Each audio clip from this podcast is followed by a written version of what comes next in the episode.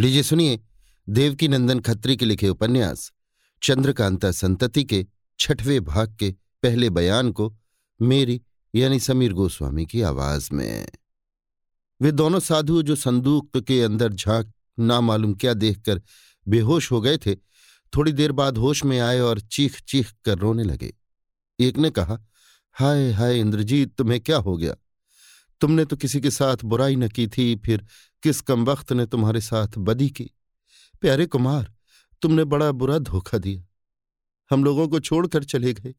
क्या दोस्ती का हक इसी तरह अदा करते हैं? हाय, अब हम लोग जी कर क्या करेंगे? अपना काला मुँह लेकर कहाँ जाएँगे?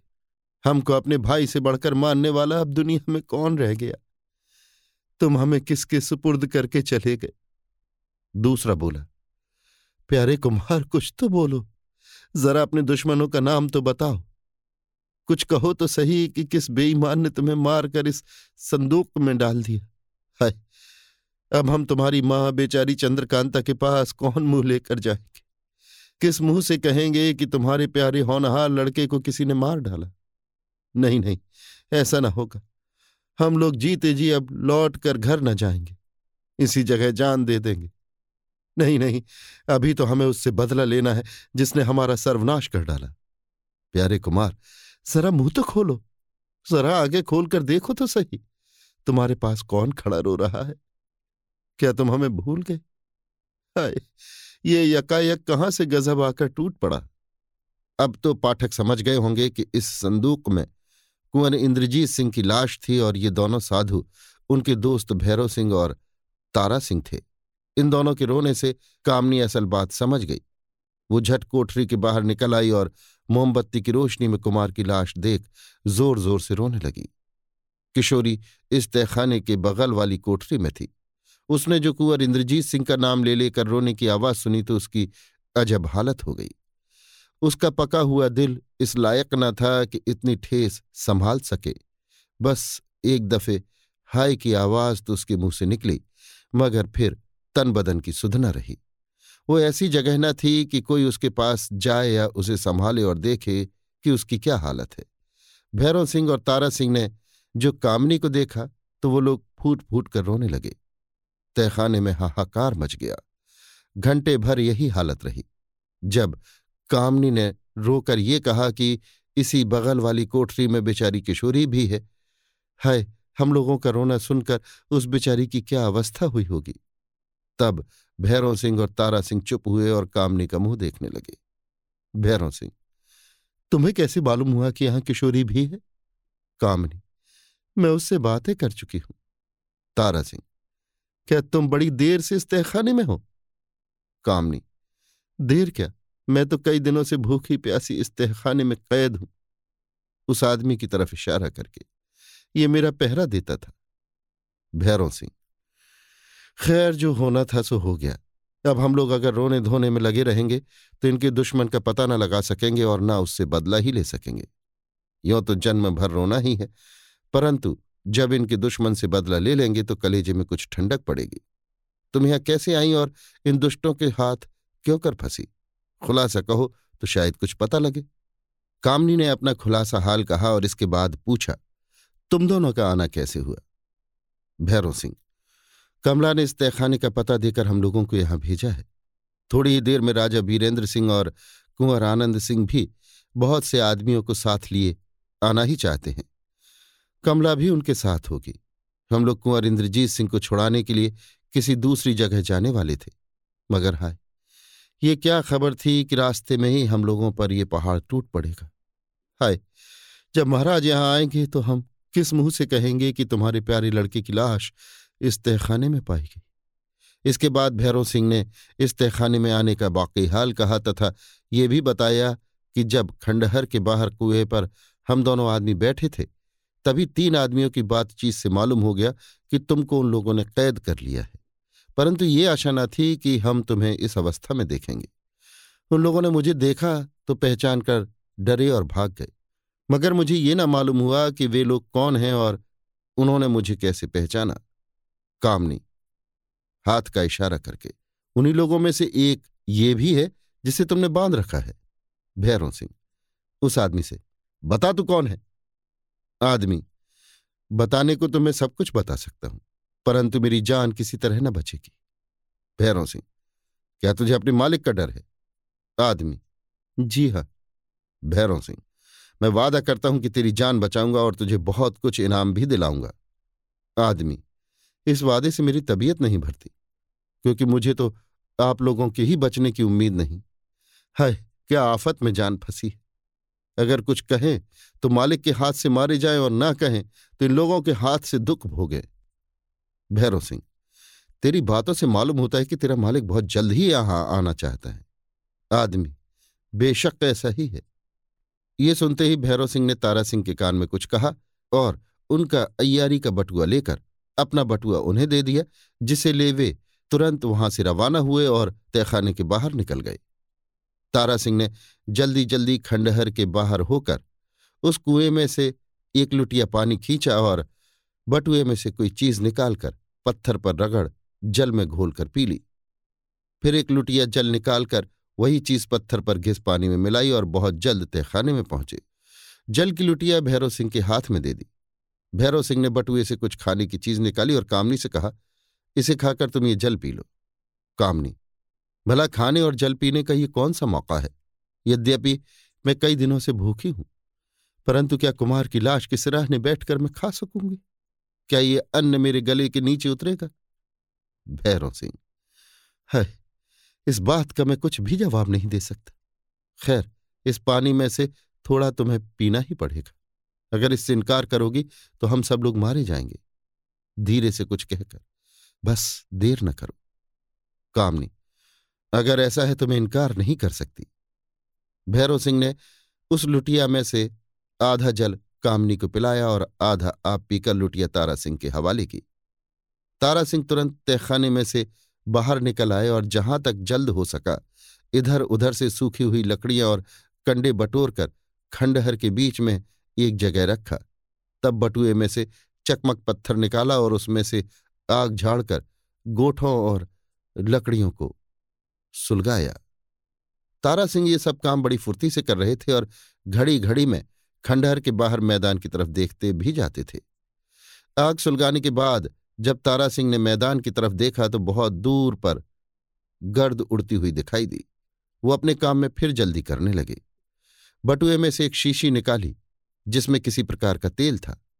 वो तेल आग में डाल दिया। आग पर दो तीन दफे पानी का छींटा दिया। फिर मैदान की तरफ़ देखा।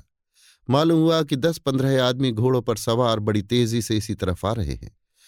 उस समय तारा सिंह के मुँह से यकायक निकल पड़ा। उफ, अगर जरा भी देर होती तो काम बिगड़ ही चुका था। खैर, अब ये लोग कहाँ जा सकते हैं? आग में बहुत ज़्यादा धुआँ निकला और खंडहर भर में फैल गया। इसके बाद तारा सिंह खंडहर के बाहर निकले और कुएँ के पास जाकर नीम के पेड़ पर चढ़ गए तथा अपने को घने पत्तों की आड़ में छिपा लिया।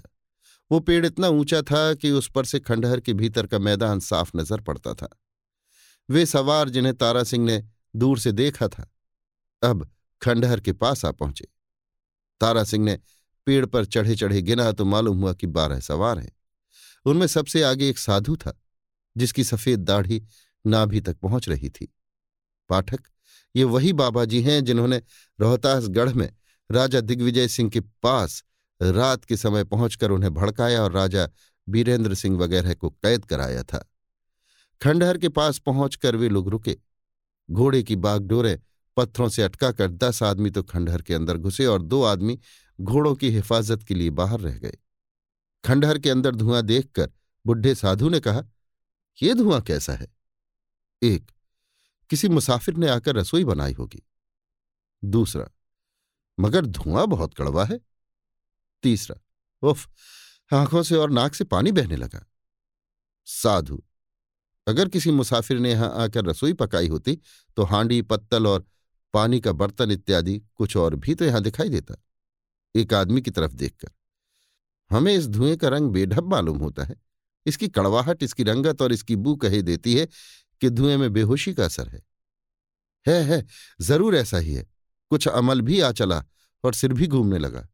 ज़ोर से, अरे बहादुर, बेशक तुम लोग धोखे में डाले गए। यहाँ कोई अय्यार आ पहुँचा है। क्या ताज्जुब है अगर तहखाने में से कामनी को निकाल कर ले गया हो? नीम के पेड़ पर बैठे हुए तारा सिंह उस साधु की बातें सुन रहे थे, क्योंकि वो नीम का पेड़ खंडहर के फाटक के पास ही था। साधु की बातें अभी पूरी न होने पाई थीं कि खंडहर के पिछवाड़े की तरफ़ से एक आदमी दौड़ता हुआ आया। मालूम होता है कि साधु की आखिरी बात उसने सुन ली थी, क्योंकि पहुँचने के साथ ही उसने पुकार कर कहा, नहीं नहीं, कामड़ी को कोई निकाल कर नहीं ले गया, मगर इसमें भी संदेह नहीं कि बीरेंद्र सिंह के दो अयार यहाँ आए हैं। एक तहखाने के अंदर है, दूसरा हाथ से इशारा करके। इस नीम के पेड़ पर चढ़ा हुआ है। साधु, बस तब तो मार लिया। बेशक हम लोग आफत में फंस गए, परंतु कामनी और इंद्रजीत, जिन्हें तुम लोग तहखाने में पहुँचा चुके हो, अब बाहर नहीं जा सकते। ताज्जुब नहीं कि इन अयारों ने इंद्रजीत सिंह को मुर्दा समझ लिया हो। देखो मैं शाह दरवाजे को ऐसा बंद करता हूँ कि फिर अय्यार का बाप भी तहखाने में नहीं जा सकेगा। इसके जवाब में उस आदमी ने, जो अभी दौड़ता हुआ आया था, कहा कि हमारा एक आदमी भी तहखाने में ही है। साधु। खैर, अब तो उसका भी उसी तहखाने में घुटकर मर जाना बेहतर है। तारा सिंह ने उस आदमी को पहचान लिया जो खंडहर के पिछवाड़ी की तरफ़ से दौड़ता हुआ आया था। ये उन्हीं दोनों आदमियों में से एक था जो भैरव सिंह और तारा सिंह को कुएँ पर देख डर के मारे भाग गए थे। ना मालूम कहाँ छिप रहा था, जो इस समय बाबा जी को देखकर बेधड़का पहुँचा। साधु ने धुएँ का ख्याल बिल्कुल ही न किया और खंडहर के अंदर जाकर ना मालूम किस कोठरी में घुस गया। तारा सिंह को कुंवर इंद्रजीत सिंह के मरने का जितना गम था, उसे पाठक स्वयं समझ सकते हैं। परंतु उसको इस समय बड़ा ही आश्चर्य हुआ जब साधु के मुँह से ये सुना कि ताज्जुब नहीं कि अय्यारों ने इंद्रजीत सिंह को मुर्दा समझ लिया हो। बल्कि यों कहना चाहिए कि इस बात ने तारा सिंह को खुश कर दिया। वे अपने दिल में सोचने लगे कि बेशक हम लोगों ने धोखा खाया। मगर ना मालूम उन्हें कैसी दवा खिलाई गई जिसने बिल्कुल मुर्दा ही बना दिया। यदि इस समय भैरव सिंह के पास पहुंचकर ये खुशखबरी सुनाई जाती तो क्या ही अच्छी बात थी। मगर कमबख्त साधु तो कहता है कि मैं शाह दरवाजे को ही बंद कर देता हूँ, जिसमें फिर कोई आदमी तहखाने में न जा सके। यदि ऐसा हुआ तो बड़ी ही मुश्किल होगी। इंद्रजीत सिंह अगर जीते भी हैं तो अब मर जाएँगे। ना मालूम ये शाह दरवाज़ा कौन सा है और किस तरह खुलता और बंद होता है। वे लोग तो सुन ही चुके थे कि बीरेंद्र सिंह का एक अय्यार नीम के पेड़ पर चढ़ा हुआ है। बाबा जी शाह दरवाज़ा बंद करने चले गए, मगर तारा सिंह को इसकी कुछ भी चिंता नहीं थी, क्योंकि वे इस बात को बखूबी जानते थे कि बेहोशी का धुआँ जो इस खंडहर में फैला हुआ है, अब इन लोगों को ज़्यादा देर तक ठहरने न देगा। थोड़ी ही देर में बेहोशी आ जाएगी और फिर किसी योग्य न रहेंगे, और आखिर वैसा ही हुआ। यद्यपि वे लोग ज़्यादा धुएँ में नहीं फंसे थे तो भी जो कुछ उन लोगों की आँखों और नाक की राह से पेट में चला गया था, वही उन लोगों को बेदम करने के लिए काफ़ी था। वे लोग कुएँ पर आ पहुँचे और चारों तरफ़ से उस नीम के पेड़ को घेर लिया। इस समय उन लोगों की अवस्था शराबियों की सी हो रही थी। उसी समय तारा सिंह ने पेड़ पर से चिल्लाकर कहा ओहो क्या अच्छे वक्त पर हमारा मालिक आ पहुँचा। अब ज़रूर इन कम वक्तों की जान जाएगी। तारा सिंह की बात सुनते ही वे लोग ताज्जुब में आ गए और मैदान की तरफ़ देखने लगे। वास्तव में पूरब की तरफ़ गर्द उठ रही थी और मालूम होता था कि किसी राजा की सवारी इस तरफ़ आ रही है। उन लोगों के दिमाग पर अब बेहोशी का असर अच्छी तरह हो चुका था। वे लोग बैठ गए और फिर ज़मीन पर लेटकर दीन दुनिया से बेखबर हो गए। तारा सिंह की निगाह उसी गर्द की तरफ़ थी। धीरे धीरे आदमी और घोड़े दिखाई देने लगे और जब थोड़ी दूर रह गए तो साफ़ मालूम हो गया कि कई सवारों को साथ लिए राजा बीरेंद्र सिंह आ पहुँचे। अय्यारों में तेज सिंह और पंडित बद्रीनाथ उनके साथ थे और मुश्की घोड़े पर सवार कमला आगे आगे आ रही थी। जब तक वे लोग खंडहर के पास आवें, तब तक तारा सिंह पेड़ के नीचे उतरे। कुएँ में से एक लुटिया जल निकालकर मुँह हाथ धोया और कुछ आगे बढ़कर उन लोगों से मिले। बीरेंद्र सिंह ने तारा सिंह से पूछा, कहो, क्या हाल है? तारा सिंह, विचित्र हाल है। बीरेंद्र सिंह, सो क्यों? भैरों कहाँ है? तारा सिंह भैरव सिंह इसी खंडहर के तहखाने में है और किशोरी, कामनी तथा कुंवर इंद्रजीत सिंह भी उसी तहखाने में कैद है। तारा सिंह ने कुंवर इंद्रजीत सिंह का जो कुछ हाल तहखाने में देखा था, वो किसी से कहना मुनासिब न समझा, क्योंकि सुनते ही वे लोग अधमरे हो जाते और किसी काम लायक न रहते और बीरेंद्र सिंह की तो नामालूम क्या हालत होती। सिवाय इसके ये भी मालूम हो ही चुका था कि कुंवर इंद्रजीत सिंह मरे नहीं हैं। ऐसी अवस्था में उन लोगों को बुरी खबर सुनाना बुद्धिमानी के बाहर था। इसलिए तारा सिंह ने इंद्रजीत सिंह के बारे में बहुत सी बातें बनाकर कहीं, जैसा कि आगे चलकर मालूम होगा। कुंवर आनंद सिंह ने जब तारा सिंह की जुबानी ये सुना कि कामिनी भी इसी तहखाने में कैद है तो बहुत ही खुश हुए और सोचने लगे कि अब थोड़ी देर में माशुका से मुलाकात हुआ ही चाहती है। ईश्वर ने बड़ी कृपा की कि ढूँढने और पता लगाने की नौबत न पहुँची। उन्होंने सोचा कि बस अब हमारा दुखांत नाटक सुखांत हुआ ही चाहता है। बीरेंद्र सिंह ने फिर तारा सिंह से पूछा, क्या तुमने अपनी आँखों से उन लोगों को इस तहखाने में कैद देखा है? तारा सिंह, जी हाँ, कुंवर इंद्रजीत सिंह और कामनी से तो हम दोनों आदमी मिल चुके हैं और भैरव सिंह उन दोनों के पास ही है, मगर किशोरी को हम लोग न देख सके। कामनी की जुबानी मालूम हुआ कि जिस तहखाने में वो है, उसी के बगल वाली कोठरी में किशोरी भी कैद है। पर कोई तरकीब ऐसी न निकली जिससे हम लोग किशोरी तक पहुँच सकते। बीरेंद्र सिंह, क्या यहाँ की कोठरियों और दरवाजों में किसी तरह का भेद है? तारा सिंह, भेद क्या? मुझे तो ये एक छोटा तिलिस्म ही मालूम होता है। बीरेंद्र सिंह, भला तुम और भैरव सिंह इंद्रजीत सिंह के पास पहुँच गए तो उसे तहखाने के बाहर क्यों ना ले आए? तारा सिंह, कुछ अटक कर, मुलाकात होने पर हम लोग उसी तहखाने में बैठकर बातें करने लगे। दुश्मन का एक आदमी उस तहखाने में कैदियों की निगहबानी कर रहा था। कैदी हथकड़ी और बेड़ी के सबब बेबस थे। जब हम दोनों ने उस आदमी को गिरफ़्तार किया और हाल जानने के लिए बहुत कुछ मारा पीटा, तब वो राह पर आया। उसकी जुबानी मालूम हुआ कि हम लोगों का दुश्मन अर्थात उसका मालिक बहुत से आदमियों को साथ ले यहाँ आया ही चाहता है। तब भैरव सिंह ने मुझसे कहा कि इस समय हम लोगों का इस तहखाने से बाहर निकलना मुनासिब नहीं है। कौन ठिकाना बाहर निकलकर दुश्मनों से मुलाकात हो जाए? वे लोग बहुत होंगे और हम लोग केवल तीन आदमी हैं। ताज्जुब नहीं कि तकलीफ़ उठानी पड़े। इससे यही बेहतर है कि तुम बाहर जाओ और जब दुश्मन लोग इस खंडहर में आ जाएँ तो उन्हें किसी तरह गिरफ़्तार करो। उन्हीं की आज्ञा पाकर मैं अकेला तहखाने के बाहर निकल आया और मैंने दुश्मनों को गिरफ़्तार भी कर लिया। तेज सिंह खुश होकर और हाथ का इशारा करके मालूम होता है कि वे लोग जो उस पेड़ के नीचे हैं और कुछ खंडहर के दरवाजे पर दिखाई देते हैं, सब तुम्हारी ही कारीगरी से बेहोश हुए हैं। उन्हें किस तरह बेहोश किया? तारा सिंह, खंडहर के अंदर आग सुलगाई और उसमें बेहोशी की दवा डाली। जब तक वे लोग आवे, तब तक धुआँ अच्छी तरह फैल गया। ऐसी कड़ी दवा से वे लोग क्यों कर बच सकते थे? जरा सा धुआँ आँख में लगना बहुत था। दुश्मन के केवल दो आदमी बच गए हैं, घोड़ों की तरफ़ देखकर। मालूम होता है आपको आते देख वे लोग भाग गए। ये क्या हुआ?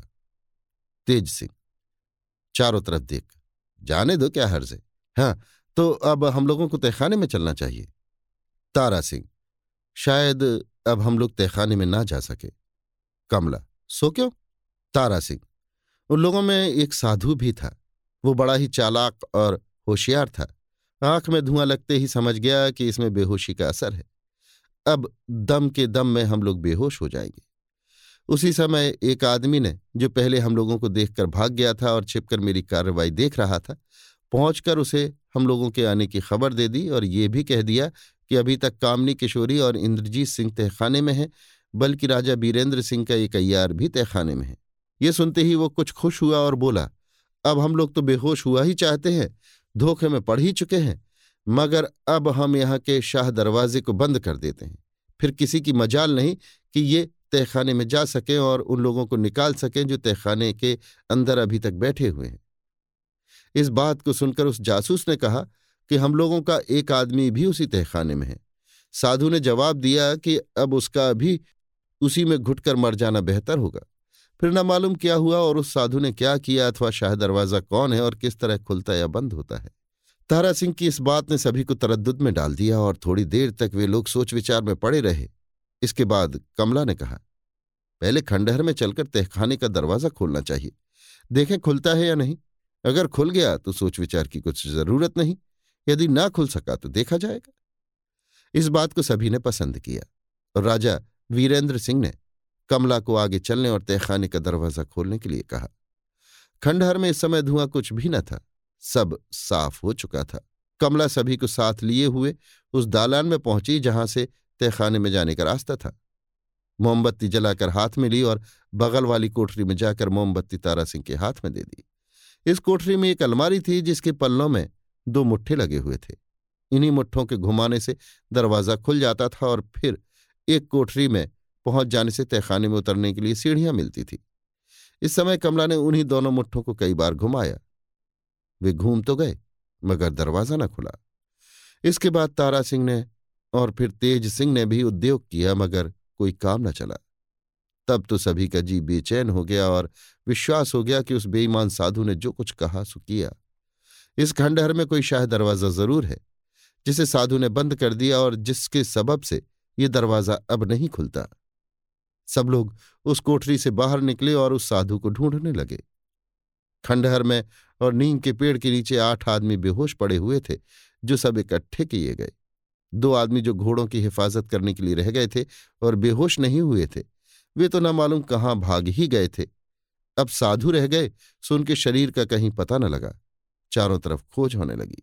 राजा बीरेंद्र सिंह, तेज सिंह और तारा सिंह को लिए हुए कमला उस कोठरी में पहुँची जिसमें दीवार के साथ लगी हुई पत्थर की मूरत थी। जिसमें एक दफे रात के समय कामनी जा चुकी थी और जिसका हाल ऊपर के किसी बयान में लिखा जा चुका है।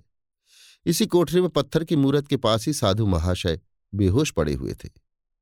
तेज सिंह, मूरत को अच्छी तरह देखकर, मालूम होता है शायद दरवाजे से इस मूरत का कोई संबंध है? बीरेंद्र सिंह, शायद ऐसा ही हो, क्योंकि मुझे ये खंडहर तिलिस्मी मालूम होता है। हाय, बेचारा लड़का इस समय कैसी मुसीबत में पड़ा हुआ है। अब दरवाज़ा खुलने की तरकीब किससे पूछी जाए और उसका कैसे पता लगे? मेरी राय तो ये है कि इस खंडहर में जो कुछ मिट्टी चूना पड़ा है, सब बाहर फिकवाकर जगह साफ़ करा दी जाए और दीवार तथा ज़मीन भी खोदी जाए। तेज सिंह, मेरी भी यही राय है। तारा सिंह, ज़मीन और दीवार खोदने से ज़रूर काम चल जाएगा।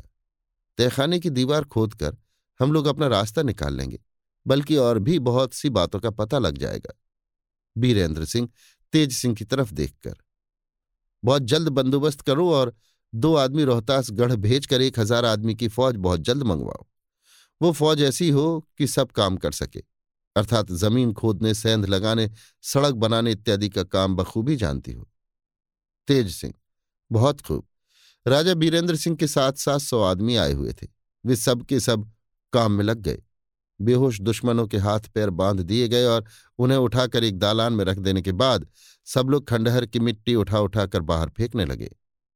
जल्दी के मारे मालिकों ने भी काम में हाथ लगाया। रात हो गई, कई मशाल भी जलाए गए। मिट्टी की सफ़ाई बराबर जारी रही, मगर तारा सिंह का विचित्र हाल था। उन्हें घड़ी घड़ी रुलाई आती थी और उसे वे बड़ी मुश्किल से रोकते थे। यद्यपि तारा सिंह ने कुंवर इंद्रजीत सिंह का हाल बहुत कुछ झूठ सच मिलाकर राजा बीरेंद्र सिंह से कहा था, मगर वे बखूबी जानते थे कि इंद्रजीत सिंह की अवस्था अच्छी नहीं है। उनकी लाश तो अपनी आँखों से देख ही चुके थे, परंतु साधु की बातों ने उनकी कुछ तसल्ली कर दी थी। वे समझ गए थे कि इंद्रजीत सिंह मरे नहीं, बल्कि बेहोश हैं। मगर अफसोस तो ये है कि ये बात केवल तारा सिंह को ही मालूम है। भैरव सिंह को भी यदि इस बात की खबर होती तो तहखाने में बैठे बैठे कुमार को होश में लाने का कुछ उद्योग कर दे। कहीं ऐसा न हो कि बेहोशी में ही कुमार की जान निकल जाए। ऐसी कड़ी बेहोशी का नतीजा अच्छा नहीं होता। इसके अतिरिक्त कई दिनों से कुमार बेहोशी की अवस्था में पड़े हैं। बेहोशी भी ऐसी कि जिसने बिल्कुल ही मुर्दा बना दिया। क्या जाने जीते भी हैं या वास्तव में मर ही गए। ऐसी ऐसी बातों के विचार से तारा सिंह बहुत ही बेचैन थे, मगर अपने दिल का हाल किसी से कहते नहीं थे। यहाँ से थोड़ी दूर पर एक गाँव था। कई आदमी दौड़ गए और कुदाल, फावड़ा इत्यादि ज़मीन खोदने का सामान वहाँ से ले आए और बहुत से मजदूरों को साथ लेवाते आए। रात भर काम लगा रहा और सवेरा होते होते खंडहर साफ़ हो गया। अब उस दालान की खुदाई शुरू हुई, जिसके बगल वाली कोठरी के अंदर से तहखाने में जाने का रास्ता था। हाथ भर तक ज़मीन खुदने के बाद लोहे की सतह निकल आई, जिसमें छेद होना भी मुश्किल था। ये देखकर वीरेंद्र सिंह को भी बहुत रंज हुआ और उन्होंने खंडहर के बीच की ज़मीन, अर्थात चौक को खोदने का हुक्म दिया। दूसरे दिन चौक की खुदाई से छुट्टी मिली। खुद जाने पर वहाँ एक छोटी सी खूबसूरत बावली निकली, जिसके चारों तरफ़ छोटी छोटी संगमरमर की सीढ़ियाँ थी। ये बावली दस गज से ज़्यादा गहरी न थी और इसके नीचे की सतह तीन गज चौड़ी और इतनी ही लंबी होगी। दोपहर दिन चढ़ते चढ़ते उस बावली की मिट्टी निकल गई और नीचे की सतह में एक पीतल की एक मूरत दिखाई पड़ी। मूरत बहुत बड़ी न थी, एक हिरन का शेर ने शिकार किया था। हिरन की गर्दन का आधा हिस्सा शेर के मुँह में था। मूरत बहुत ही खूबसूरत और कीमती थी, मगर मिट्टी के अंदर बहुत दिनों तक दबे रहने से मैली और खराब हो रही थी। बीरेंद्र सिंह ने उसे अच्छी तरह झाड़ पोछकर साफ़ करने का हुक्म दिया। बीरेंद्र सिंह ने तेज सिंह से कहा इस खुदाई में समय भी नष्ट हुआ और कुछ काम भी न निकला। तेज सिंह, मैं इस मूर्त पर अच्छी तरह गौर कर रहा हूँ। मुझे आशा है कि कोई अनूठी बात ज़रूर दिखाई पड़ेगी। बीरेंद्र सिंह, ताज्जुब में आकर, देखो देखो, शेर की आँखें इस तरह घूम रही हैं जैसे वो इधर उधर देख रहा हो। आनंद सिंह, अच्छी तरह देखकर, हाँ, ठीक तो है। इसी समय एक आदमी दौड़ता हुआ आया और हाथ जोड़कर बोला, महाराज चारों तरफ़ से दुश्मन की फौज ने आकर हम लोगों को घेर लिया है। दो हज़ार सवारों के साथ शिवदत्त आ पहुँचा। जरा मैदान की तरफ़ देखिए। नामालूम शिवदत्त इतने दिनों तक कहाँ छिपा हुआ था और वो क्या कर रहा था।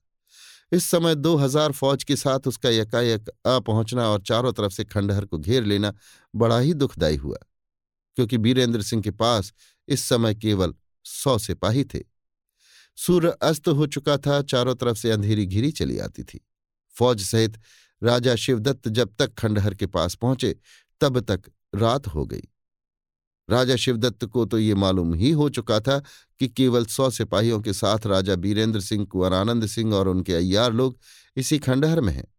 परंतु राजा बीरेंद्र सिंह, कुमार और उनके अय्यारों की वीरता और साहस को भी वो अच्छी तरह जानता था। इसलिए रात के समय खंडहर के अंदर घुसने की उसकी हिम्मत न पड़ी। यद्यपि उसके साथ दो हज़ार सिपाही थे, मगर खंडहर के अंदर डेढ़ दो सौ सिपाहियों से ज़्यादा नहीं जा सकते थे, क्योंकि उसके अंदर ज़्यादा ज़मीन न थी और बीरेंद्र सिंह तथा उनके साथ ही इतने आदमियों को कुछ भी न समझते। इसलिए शिवदत्त ने सोचा कि रात भर इस खंडहर को घेर कर चुपचाप पड़े रहना ही उत्तम होगा। वास्तव में शिवदत्त का विचार बहुत ठीक था और उसने ऐसा ही किया भी। राजा बीरेंद्र सिंह को भी रात भर सोचने विचारने की मोहलत मिली। उन्होंने कई सिपाहियों को फाटक पर मुस्तैद कर दिया और उसके बाद अपने बचाव का ढंग सोचने लगे। अभी आप सुन रहे थे देवकीनंदन खत्री के लिखे उपन्यास, चंद्रकांता संतति के छठवें भाग के पहले बयान को मेरी यानी समीर गोस्वामी की आवाज़ में। लीजिए सुनिए देवकीनंदन खत्री के लिखे उपन्यास। चंद्रकांता संतति के, छठवें भाग के, दूसरे बयान को मेरी यानी समीर गोस्वामी की आवाज़ में। इस समय शिवदत्त की खुशी का अंदाज करना मुश्किल है और ये कोई ताज्जुब की बात भी नहीं, क्योंकि लड़कों और दोस्त अय्यारों के सहित राजा बीरेंद्र सिंह को उसने ऐसा बेबस कर दिया कि उन लोगों को जान बचाना कठिन हो गया है। शिवदत्त के आदमियों ने उस खंडहर को चारों तरफ़ से घेर लिया और उसे निश्चय हो गया कि अब हम पुनः चुनार की गद्दी पावेंगे और इसके साथ ही नौगढ़, विजयगढ़, गयाजी और रोहतासगढ़ की हुकूमत भी बिना परिश्रम हाथ लगेगी। एक घने वटवृक्ष के नीचे अपने दोस्तों और अय्यारों को साथ लिए शिवदत्त गप्पे उड़ा रहा है। ऊपर एक सफ़ेद चंदोवा तना हुआ है। बिछावन और गद्दी उसी प्रकार की है, जैसी मामूली सरदार अथवा डाकुओं के भारी ग्रोह के अफसर की होनी चाहिए। दो मशालची हाथ में मशाले लिए खड़े हैं और इधर उधर कई जगह आग सुलग रही है। बाकर अली, खुदा बख्श, यार अली और अजायब सिंह अय्यार शिवदत्त के दोनों तरफ़ बैठे हैं और सभी की निगाह उन शराब की बोतलों और प्यालों पर बराबर पड़ रही है, जो शिवदत्त के सामने काठ की चौकी पर रखे हुए हैं। धीरे धीरे शराब पीने के साथ साथ सब कोई शेखी बघार रहे हैं। कोई अपनी बहादुरी की तारीफ़ कर रहा है तो कोई बीरेंद्र सिंह को सहज ही गिरफ़्तार करने की तरकीब बता रहा है। शिवदत्त ने सिर उठाया और बाकर अली अय्यार की तरफ़ देखकर कुछ कहना चाहा, परंतु उसी समय उसकी निगाह सामने मैदान की तरफ़ जा पड़ी और वो चौंक उठा। अय्यारों ने भी पीछे फिरकर देखा और देर तक उसी तरफ़ देखते रहे। दो मशालों की रोशनी, जो कुछ दूर पर थी इसी तरफ़ आती दिखाई पड़ी। वे दोनों मशाल मामूली न थे, बल्कि मालूम होता था कि लंबे नेजे या छोटे से बाँस के सिरे पर बहुत सा कपड़ा लपेट कर मशाल का काम लिया गया है और उसे हाथ में लिए, बल्कि ऊँचा किए हुए दो सवार घोड़ा दौड़ाते इसी तरफ़ आ रहे हैं। उन्हीं मशालों को देखकर शिवदत्त चौंका था। बाकर अली अय्यार पेड़ के ऊपर चढ़ गया और थोड़ी देर में नीचे उतरकर बोला, मशाल लेकर केवल दो ही सवार ही नहीं बल्कि और भी कई सवार उनके साथ मालूम होते हैं। थोड़ी देर में शिवदत्त के कई आदमी उन सवारों को अपने साथ लिए हुए वहीं आ पहुँचे जहाँ शिवदत्त बैठा हुआ था। उन सवारों में से एक ने घोड़े पर से उतरने में शीघ्रता की। शिवदत्त ने पहचान लिया कि वो उसका लड़का भीमसेन है। भीमसेन दौड़कर शिवदत्त के कदमों पर गिर पड़ा। शिवदत्त ने प्रेम के साथ उठाकर गले लगा लिया। दोनों की आँखों में आँसू भर आए और देर तक मोहब्बत भरी निगाहों से एक दूसरे को देखते रह गए। इसके बाद लड़के का हाथ थामे हुए, शिवदत्त अपनी गद्दी पर जा बैठा और भीमसेन से बातचीत करने लगा। उन सवारों ने भी कमर खोली जो भीमसेन के साथ आए थे। भीमसेन, गदगद स्वर से, इन चरणों के दर्शन की कदापि आशा न थी। शिवदत्त, ठीक है, केवल मेरी ही भूल ने ये सब किया, परंतु आज मुझ पर ईश्वर की दया हुई है जिसका सबूत इससे बढ़कर और क्या हो सकता है कि बीरेंद्र सिंह को मैंने फांस लिया और मेरा प्यारा लड़का भी मुझसे आ मिला? हाँ ये कहो, तुम्हें छुट्टी क्यों कर मिली? भीमसेन, अपने साथियों में से एक की तरफ़ इशारा करके, केवल इनकी बदौलत मेरी जान बची। भीमसेन ने उस आदमी को, जिसकी तरफ़ इशारा किया था, अपने पास बुलाया और बैठने का इशारा किया। वो अदब के साथ सलाम करने के बाद बैठ गया। उसकी उम्र लगभग चालीस वर्ष की होगी। शरीर दुबला और कमज़ोर था। रंग यद्यपि गोरा और आँखें बड़ी थीं, परंतु चेहरे से उदासी और लाचारी पाई जाती थी और ये भी मालूम होता था कि कमज़ोर होने पर भी क्रोध ने उसे अपना सेवक बना रखा है, भीमसेन। इसी ने मेरी जान बचाई है।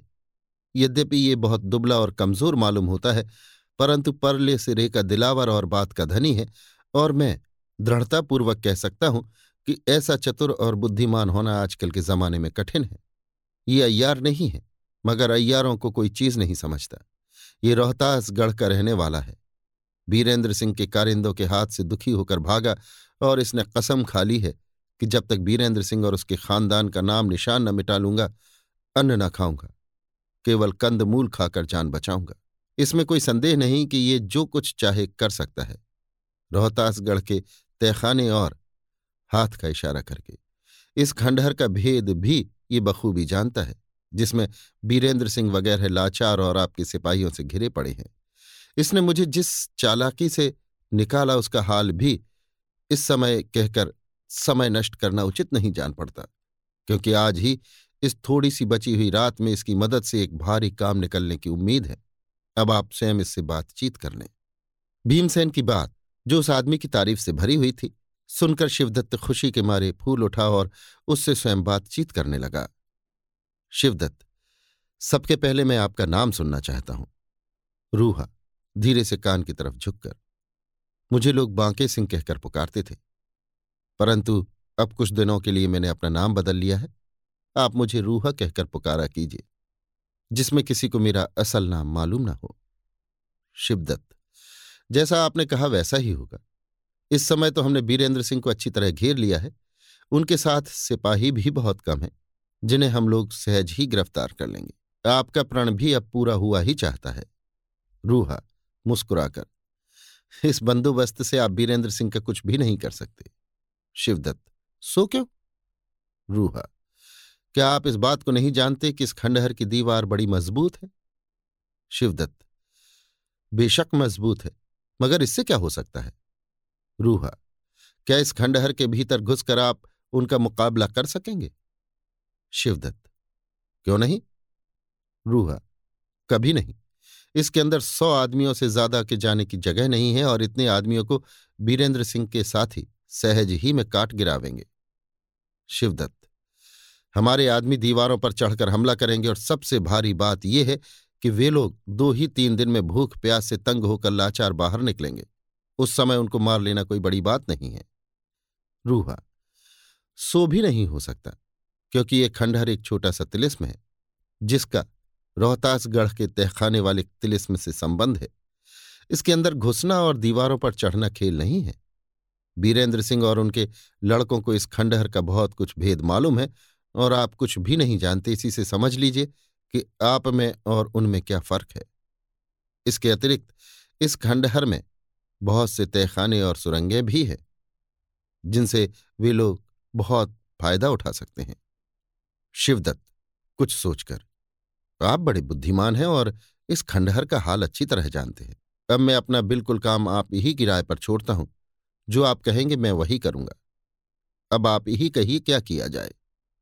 रूहा अच्छा मैं आपकी मदद करूँगा और राय दूँगा। पहले आप बतावें कि क्या बीरेंद्र सिंह के यहाँ आने का सबब आप जानते हैं? शिवदत्त। नहीं। रूहा, इसका असल हाल मुझे मालूम हो चुका है। भीमसेन की तरफ़ देखकर। उस आदमी का कहना बहुत ठीक है। भीमसेन। बेशक ऐसा ही है। वो आपका शागिर्द होकर आपसे झूठ कभी नहीं बोलेगा। शिवदत्त। क्या बात है? रूहा। हम लोग यहाँ आ रहे थे तो रास्ते में मेरा एक चेला मिला था, जिसकी जुबानी बीरेंद्र सिंह के यहाँ आने का सबब हम लोगों को मालूम हो गया। शिवदत्त। क्या मालूम हुआ? रूहा, इस खंडहर के तहखाने में कुंवर इंद्रजीत सिंह ना मालूम क्यों कर जा फंसे हैं, जो किसी तरह निकल नहीं सकते। उन्हीं को छुड़ाने के लिए ये लोग आए हैं। मैं एक खंडहर के हर एक तहखाने और उसके रास्ते को जानता हूँ। अगर चाहूँ तो कुंवर इंद्रजीत सिंह को सहज ही निकाल लाऊं। शिवदत्त, ओहो! यदि ऐसा हो तो क्या बात है? परंतु आपको इस खंडहर में कोई जाने क्यों देगा और बिना खंडहर में गए आप तहखाने के अंदर पहुँच नहीं सकते। रूहा। नहीं नहीं, खंडहर में जाने की कोई ज़रूरत नहीं है। मैं बाहर ही बाहर अपना काम कर सकता हूँ। शिवदत्त तो फिर ऐसे काम में क्यों ना जल्दी की जाए?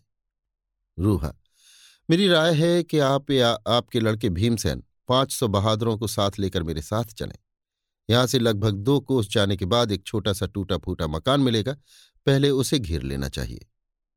शिवदत्त, उसके घेरने से क्या फ़ायदा होगा? रूहा इस खंडहर में से एक सुरंग गई है जो उसी मकान में निकली है।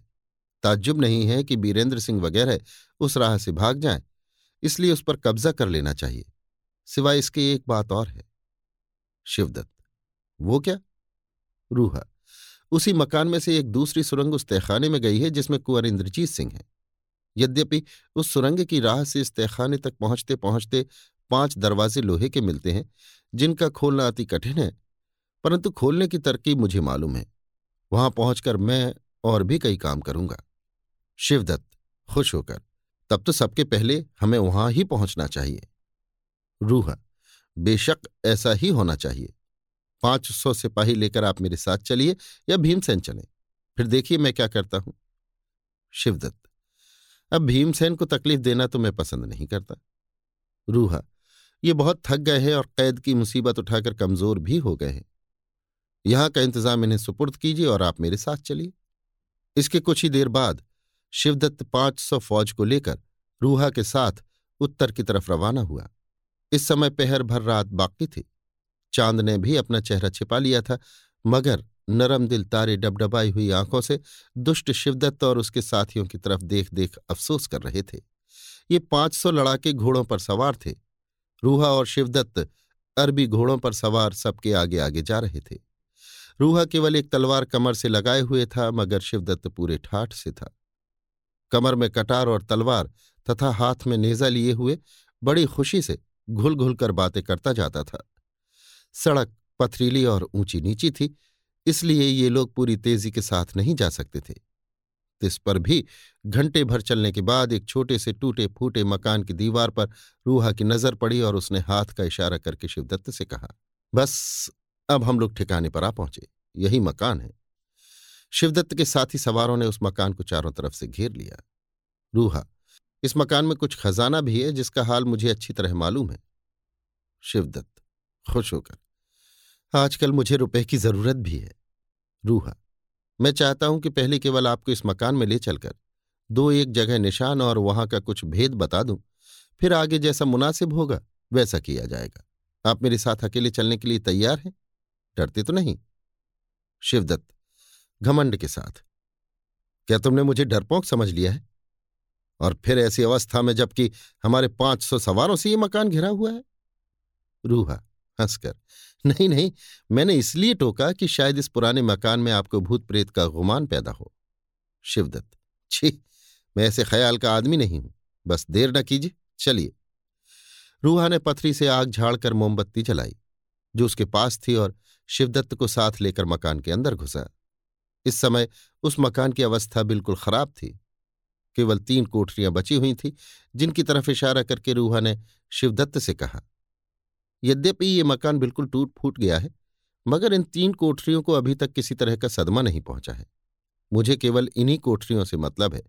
इस मकान की मज़बूत दीवारें अभी दो तीन और बरसातें संभालने की हिम्मत रखती हैं। शिवदत्त मैं देखता हूँ कि वे तीनों कोठरियाँ एक के साथ एक सटी हुई हैं और इसका भी कोई सबब ज़रूर होगा। रूहा, जी हाँ, मगर इन तीन कोठरियों से इस समय तीन काम निकलेंगे। इसके बाद रूहा एक कोठरी के अंदर घुसा। इसमें एक तहखाना था और नीचे उतरने के लिए सीढ़ियाँ नज़र आती थी। शिवदत्त ने पूछा, मालूम होता है इसी सुरंग की राह आप मुझे ले चलेंगे? इसके जवाब में रूहा ने कहा, हाँ, इंद्रजीत सिंह को गिरफ़्तार करने के लिए इसी सुरंग में चलना होगा। मगर अभी नहीं। मैं पहले आपको दूसरी कोठरी में ले चलता हूँ जिसमें खजाना है। मेरी तो यही राय है कि पहले खजाना निकाल लेना चाहिए। आपकी क्या राय है? शिवदत्त, खुश होकर। हाँ हाँ पहले खजाना अपने कब्जे में लेना चाहिए। कहिए तो कुछ आदमियों को अंदर बुलाऊं। रूहा, अभी नहीं। पहले आप स्वयं चलकर उस खजाने को देख तो लीजिए। शिवदत्त अच्छा चलिए। अब ये दोनों दूसरी कोठरी में पहुँचे। इसमें भी एक वैसा ही तहखाना नज़र आया, जिसमें उतरने के लिए सीढ़ियाँ मौजूद थी। शिवदत्त को साथ लिए हुए रूहा उस तहखाने में उतर गया। ये ऐसी जगह थी कि यदि सौ आदमी एक साथ मिलकर चिल्लाए तो भी मकान के बाहर आवाज़ न जाए। शिवदत्त को उम्मीद थी कि अब रुपए और अशरफियों से भरे हुए देख दिखाई देंगे। मगर उसके बदले यहाँ दस सिपाही ढाल तलवार लिए, मुँह पर नकाब डाले दिखाई पड़े और साथ ही इसके एक सुरंग पर भी नज़र पड़ी जो मालूम होता था कि अभी खोद कर तैयार की गई है। शिवदत्त एकदम काँप उठा। उसे निश्चय हो गया कि रूहा ने मेरे साथ दगा की और ये लोग मुझे मारकर इसी गड्ढे में दबा देंगे। उसने एक लाचारी की निगाह रूहा पर डाली और कुछ कहना चाहा, मगर खौफ ने उसका गला ऐसा दबा दिया कि एक शब्द भी मुँह से न निकल सका। उन दसों ने शिवदत्त को गिरफ़्तार कर लिया और मुश्कें बाँध ली। रूहा ने कहा, बस अब आप चुपचाप इन लोगों के साथ इस सुरंग में चले चलिए, नहीं तो इसी जगह आपका सिर काट लिया जाएगा। इस समय शिवदत्त रूहा और उसके साथियों का हुक्म मानने के सिवा और कुछ भी न कर सकता था। सुरंग में उतरने के बाद लगभग आधा कोस के चलना पड़ा। इसके बाद सब लोग बाहर निकले और शिवदत्त ने अपने को एक सुनसान मैदान में पाया। यहाँ पर कई साइसों की हिफाजत में बारह घोड़े कसे कसाए तैयार थे। एक पर शिवदत्त को सवार कराया गया और नीचे से उसके दोनों पैर बाँध दिए गए। बाकी पर रूहा और वे दसों नकाबपोश सवार हुए और शिवदत्त को लेकर एक तरफ़ को चलते हुए। कुंवर इंद्रजीत सिंह पर आफत आने से बीरेंद्र सिंह दुखी होकर उनको छुड़ाने का उद्योग कर ही रहे थे, परंतु बीच में शिवदत्त का आ जाना बड़ा ही दुखदायी हुआ। ऐसे समय में जबकि ये अपनी फौज से बहुत ही दूर पड़े हैं सौ दो सौ आदमियों को लेकर शिवदत्त की दो हज़ार फौज से मुकाबला करना बहुत ही कठिन मालूम पड़ता था। साथ ही इसके ये सोचकर कि जब तक शिवदत्त यहाँ है, कुंवर इंद्रजीत सिंह के छुड़ाने की कार्यवाही किसी तरह नहीं हो सकती, वे और भी उदास हो रहे थे। यदि उन्हें कुंवर इंद्रजीत सिंह का ख्याल न होता तो शिवदत्त का आना उन्हें न गढ़ता और वे लड़ने से बाज न आते। मगर इस समय राजा बीरेंद्र सिंह बड़ी फ़िक्र में पड़ गए और सोचने लगे कि क्या करना चाहिए। सबसे ज़्यादा फ़िक्र तारा सिंह को थी, क्योंकि वो कुंवर इंद्रजीत सिंह का मृत शरीर अपनी आँखों से देख चुका था। राजा बीरेंद्र सिंह और उनके साथी लोग तो अपनी फ़िक्र में लगे हुए थे और खंडहर के दरवाजे पर तथा दीवारों पर से लड़ने का इंतज़ाम कर रहे थे, परंतु तारा सिंह उस छोटी सी बावली के किनारे, जो अभी ज़मीन खोदने से निकली थी, बैठा अपने ख्याल में ऐसा डूबा था कि उसे दीन दुनिया की खबर न थी। वो नहीं जानता था कि हमारे संगी साथी इस समय क्या कर रहे हैं। आधी रात से ज़्यादा जा चुकी थी, मगर वो अपने ध्यान में डूबा हुआ, बावली के किनारे बैठा है। राजा वीरेंद्र सिंह ने भी ये सोचकर कि शायद वो इसी बावली के विषय में कुछ सोच रहा है, तारा सिंह को कुछ न टोका और ना कोई काम उसके सुपुर्द किया। हम ऊपर लिखाए हैं कि इस बावली में से कुछ मिट्टी निकल जाने पर बावली के बीचों बीच में पीतल की मूरत दिखाई पड़ी। उस मूरत का भाव ये था कि एक हिरन का शेर ने शिकार किया है और हिरन की गर्दन का आधा भाग शेर के मुँह में है। मूरत बहुत ही खूबसूरत बनी हुई थी।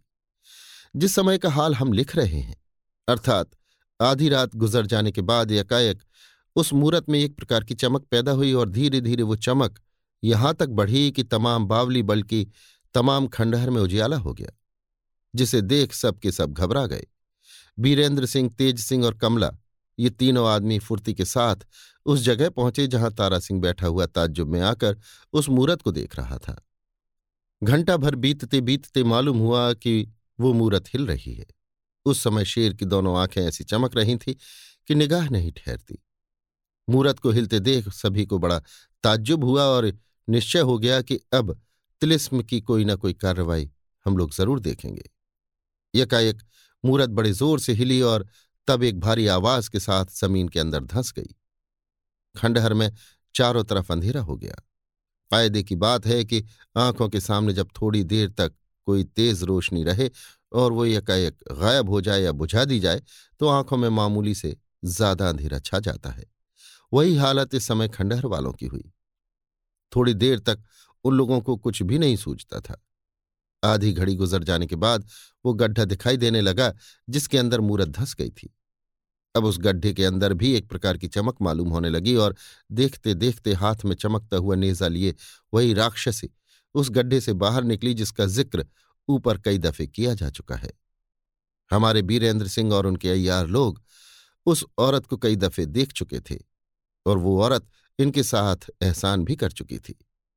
इसलिए उसे यकायक देखकर वे लोग कुछ प्रसन्न हुए और उन्हें विश्वास हो गया, इस समय ये औरत ज़रूर हमारी कुछ न कुछ मदद करेगी और थोड़ा बहुत यहाँ का हाल भी हम लोगों को ज़रूर मालूम होगा। उस औरत ने नेजे को हिलाया।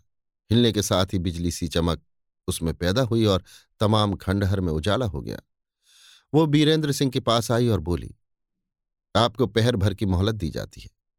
इसके अंदर इस खंडहर के हर एक तहखाने में यदि रास्ता मालूम है तो आप घूम सकते हैं। शाह दरवाज़ा जो बंद हो गया था, उसे आपके खातिर से पहर भर के लिए मैंने खोल दिया है। इससे विशेष समय लगाना अनर्थ करना है।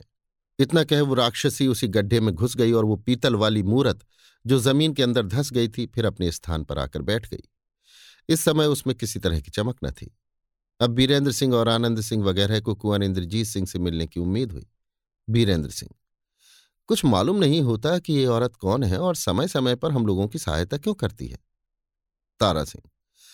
जब तक वो स्वयं अपना हाल न कहे, हम लोग उसे किसी तरह नहीं जान सकते।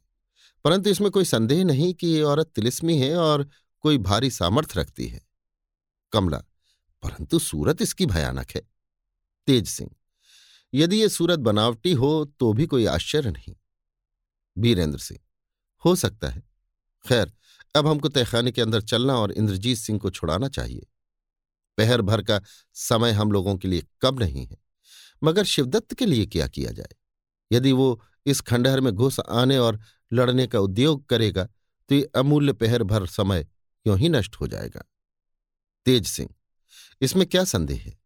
ऐसे समय में इस कमबख्त का चढ़ाना बड़ा ही दुखदायी हुआ।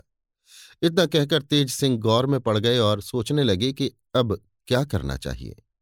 इसी बीच में खंडहर के फाटक की तरफ़ से सिपाहियों की चिल्लाने की आवाज़ आई और ये भी मालूम हुआ कि वहाँ लड़ाई हो रही है। जिस समय शिवदत्त के चढ़ाने की खबर मिली थी, उसी समय राजा बीरेंद्र सिंह के हुक्म से पचास सिपाही खंडहर के फाटक पर मुस्तैद कर दिए गए थे और उन सिपाहियों ने आपस में निश्चय कर लिया था कि जब तक पचास में से एक भी जीता रहेगा, फाटक के अंदर कोई घुसने न पावेगा। फाटक पर कोलाहल सुनकर तेज सिंह और तारा सिंह दौड़े गए और थोड़ी देर में वापस आकर खुशी भरी आवाज़ में तेज सिंह ने वीरेंद्र सिंह से कहा, बेशक, फाटक पर लड़ाई हो रही है। नामालूम हमारे किस दोस्त ने किस अयारी से शिवदत्त को गिरफ़्तार कर लिया जिससे उसकी फौज हताश हो गई। थोड़े आदमी तो फाटक पर आकर लड़ रहे हैं और बहुत लोग भागे जा रहे हैं। मैंने एक सिपाही से पूछा तो उसने कहा, मैं अपने साथियों के साथ फाटक पर पहरा दे रहा था कि यकायक कुछ सवार इसी तरफ़ से मैदान की ओर भागे जाते देखे। वे लोग चिल्ला चिल्ला कर ये कहते जाते थे कि, तुम लोग भागो और अपनी जान बचाओ। शिवदत्त गिरफ़्तार हो गया। अब तुम उसे किसी तरह नहीं छुड़ा सकते। इसके बाद बहुत से तो भाग गए और भाग रहे हैं, मगर थोड़े आदमी यहाँ आ गए जो लड़ रहे हैं।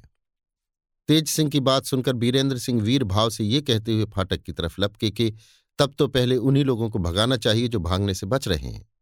जब तक दुश्मन का कोई आदमी गिरफ़्तार न होगा, खुलासा हाल मालूम न होगा। खंडर के फाटक पर से लौटकर तेज सिंह ने जो कुछ हाल राजा बीरेंद्र सिंह से कहा, वो बहुत ठीक था। जब रूहा अपनी बातों में फंसाकर शिवदत्त को ले गया, उसके दो घंटे बाद भीमसेन ने अपने साथियों को तैयार होने और घोड़े कसने की आज्ञा दी। शिवदत्त के अय्यारों को ताज्जुब हुआ। उन्होंने भीमसेन से इसका सबब पूछा, जिसके जवाब में भीमसेन ने केवल इतना ही कहा कि हम क्या करते हैं सो अभी मालूम हो जाएगा। जब घोड़े तैयार हो गए तो साथियों को कुछ इशारा करके भीमसेन घोड़े पर सवार हो गया और म्यान से तलवार निकाल शिवदत्त के आदमियों को जख्मी करता और ये कहता हुआ कि, तुम लोग भागो और अपनी जान बचाओ। तुम्हारा शिवदत्त गिरफ़्तार हो गया। अब तुम उसे किसी तरह नहीं छुड़ा सकते, मैदान की तरफ़ भागा। उस समय शिवदत्त के अयारों की आँखें खुली और वे समझ गए कि हम लोगों के साथ अयारी की गई तथा ये भीमसेन नहीं है, बल्कि कोई अय्यार है। उस समय शिवदत्त की फौज हर तरह से गाफिल और बेफिक्र थी। शिवदत्त के अय्यारों के हुक्म से यद्यपि कई आदमियों ने घोड़ों की नंगी पीठ पर सवार होकर नकली भीमसेन का पीछा किया, मगर अब क्या हो सकता था? बल्कि उसका नतीजा ये हुआ कि फौजी आदमी अपने साथियों को भागता हुआ समझ खुद भी भागने लगे। अय्यारों ने रोकने के लिए बहुत उद्योग किया, परंतु बिना मालिक की फौज कब तक रुक सकती थी? बड़ी मुश्किल से थोड़े आदमी रुके और खंडहर के फाटक पर आकर हुल्लड़ मचाने लगे। परंतु उस समय उन लोगों की हिम्मत भी जाती रही जब बहादुर बीरेंद्र सिंह, आनंद सिंह, उनके अय्यार तथा शेरदिल साथी और सिपाही हाथों में नंगी तलवारें लिए उन लोगों पर आ टूटे। राजा बीरेंद्र सिंह और कुंवर आनंद सिंह शेर की तरह जिस तरफ़ झपटते थे, सफ़ाई हो जाती थी। जिसे देख शिवदत्त के आदमियों में से बहुतों की तो ये अवस्था हो गई कि खड़े होकर उन दोनों की बहादुरी देखने के सिवा कुछ भी न कर सकते थे। आखिर यहाँ तक नौबत पहुँची कि सभी ने पीठ दिखा दी और मैदान का रास्ता लिया। इस लड़ाई में जो घंटे भर से ज़्यादा तक होती रही, राजा बीरेंद्र सिंह के दस आदमी मारे गए और बीस जख्मी हुए। शिवदत्त के चालीस मारे गए और साठ जख्मी हुए, जिनसे दरियाफ्त करने पर राजा बीरेंद्र सिंह को भीमसेन और शिवदत्त का खुलासा हाल, जैसा कि हम ऊपर लिखाए हैं, मालूम हो गया। मगर इसका पता न लगा कि शिवदत्त को किसने किस रीत से गिरफ़्तार कर लिया। वीरेंद्र सिंह ने अपने कई आदमी लाशों को हटाने और जख्मियों की हिफाजत के लिए तैनात की और इसके बाद कुंवर इंद्रजीत सिंह को छुड़ाने के लिए खंडहर के तहखाने में जाने का इरादा किया। जिस तहखाने में कुंवर इंद्रजीत सिंह थे, उसके रास्ते का हाल कई दफे लिखा जा चुका है। पुनः लिखने की कोई आवश्यकता नहीं। इसलिए केवल इतना ही लिखा जाता है कि दरवाजे जिनका खुलना शाह दरवाज़ा बंद हो जाने के कारण कठिन हो गया था, अब सुगमता से खुल गए, जिससे सभी को खुशी हुई और केवल बीरेंद्र, तेज सिंह, कमला और तारा सिंह मशाल लेकर उस तहखाने के अंदर उतर आए। उस समय तारा सिंह की अजब हालत थी। उसका कलेजा कांपता और उछलता था। वो सोचता था कि देखें कुंवर इंद्रजीत सिंह, भैरव सिंह और कामनी को किस अवस्था में पाते हैं। ताज्जुब नहीं कि हमारे पाठकों की भी इस समय वही अवस्था हो और वे भी इसी सोच विचार में हों। मगर वहाँ तहखाने में तो मामला ही दूसरे ढंग का था। तहखाने में उतर जाने के बाद राजा बीरेंद्र सिंह, आनंद सिंह और अय्यारों ने चारों तरफ़ देखना शुरू किया। मगर कोई आदमी दिखाई न पड़ा और न कोई ऐसी चीज़ नज़र पड़ी जिससे उन लोगों का पता लगता। जिनकी खोज में वे लोग तहखाने के अंदर गए थे।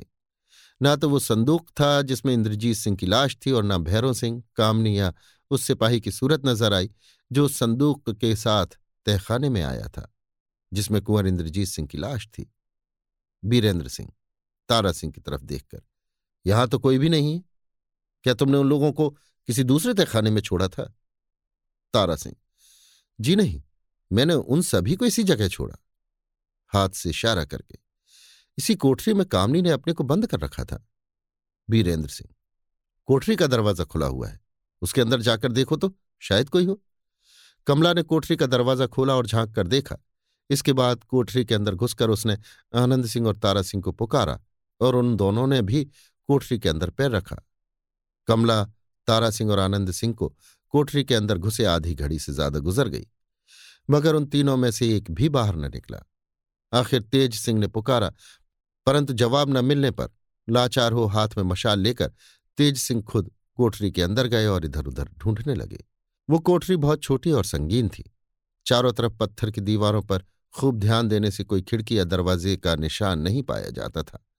हाँ ऊपर की तरफ़ एक छोटा सा छेद दीवार में था, मगर वो भी इतना छोटा था कि आदमी का सिर किसी तरह उसके अंदर नहीं जा सकता था और दीवार में कोई ऐसी रुकावट भी न थी जिस पर चढ़कर या पैर रखकर कोई आदमी अपना हाथ उस मोखे तक पहुँचा सके। ऐसी कोठरी में यकाएक कमला, तारा सिंह और आनंद सिंह का गायब हो जाना बड़ी ही आश्चर्य की बात थी।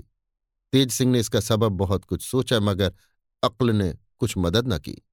बीरेंद्र सिंह भी कोठरी के अंदर गए और तलवार के कब्जे से हर एक दीवार को ठोक ठोक कर देखने लगे, जिसमें मालूम हो जाए कि किसी जगह से दीवार पोली तो नहीं है, मगर इससे भी कोई काम न चला।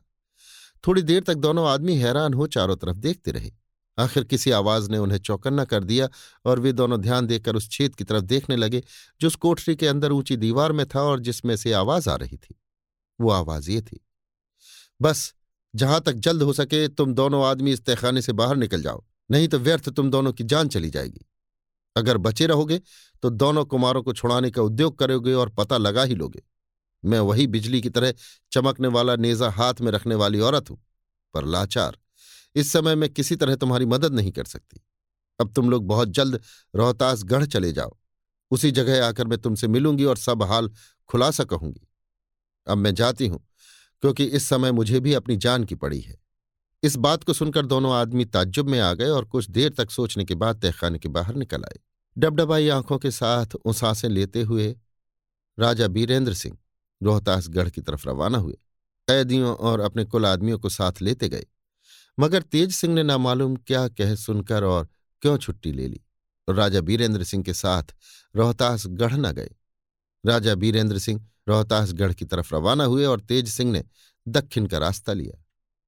इस वारदात को कई महीने गुजर गए और इस बीच में कोई बात ऐसी नहीं हुई जो लिखने योग्य हो।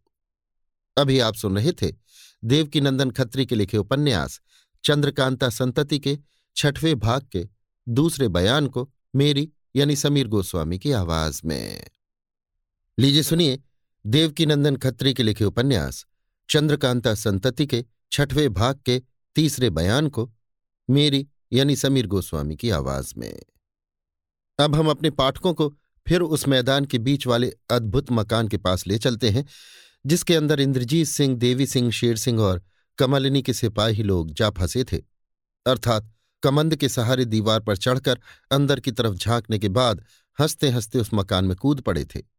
हम लिखाए हैं कि जब वे लोग मकान के अंदर कूद गए तो नामालूम क्या समझकर कमलिनी हँसी और अपनी अय्यारा तारा को साथ ले वहाँ से रवाना हो गई। तारा को साथ लिए और बातें करती हुई कमलिनी दक्षिण की तरफ़ रवाना हुई। जिधर का जंगल घना और सुहावना था।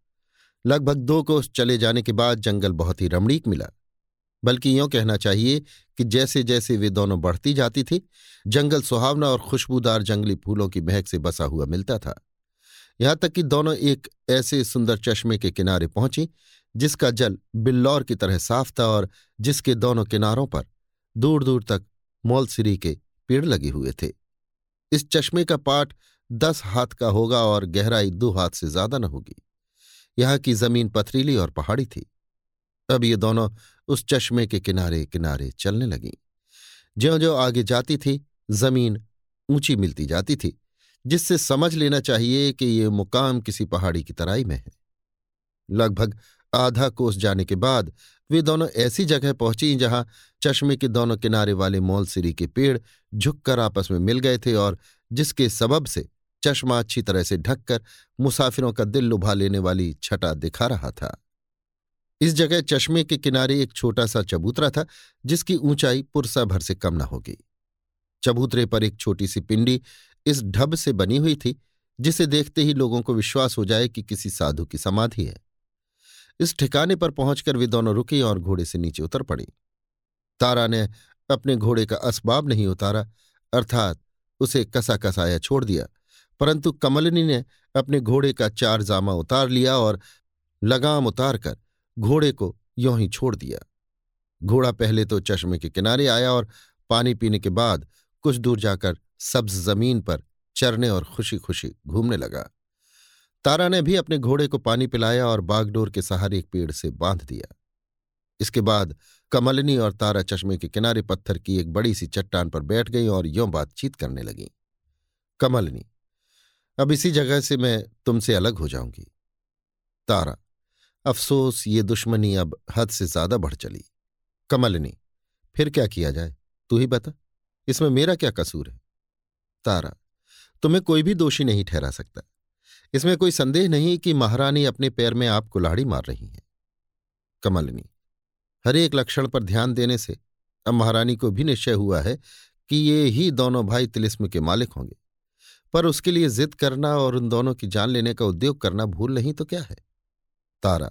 बेशक भूल है और इसकी वो सजा पावेंगी। तुमने बहुत अच्छा किया कि उनका साथ छोड़ दिया। मुस्कुराकर। इसके बदले में ज़रूर तुम्हारी मुराद पूरी होगी।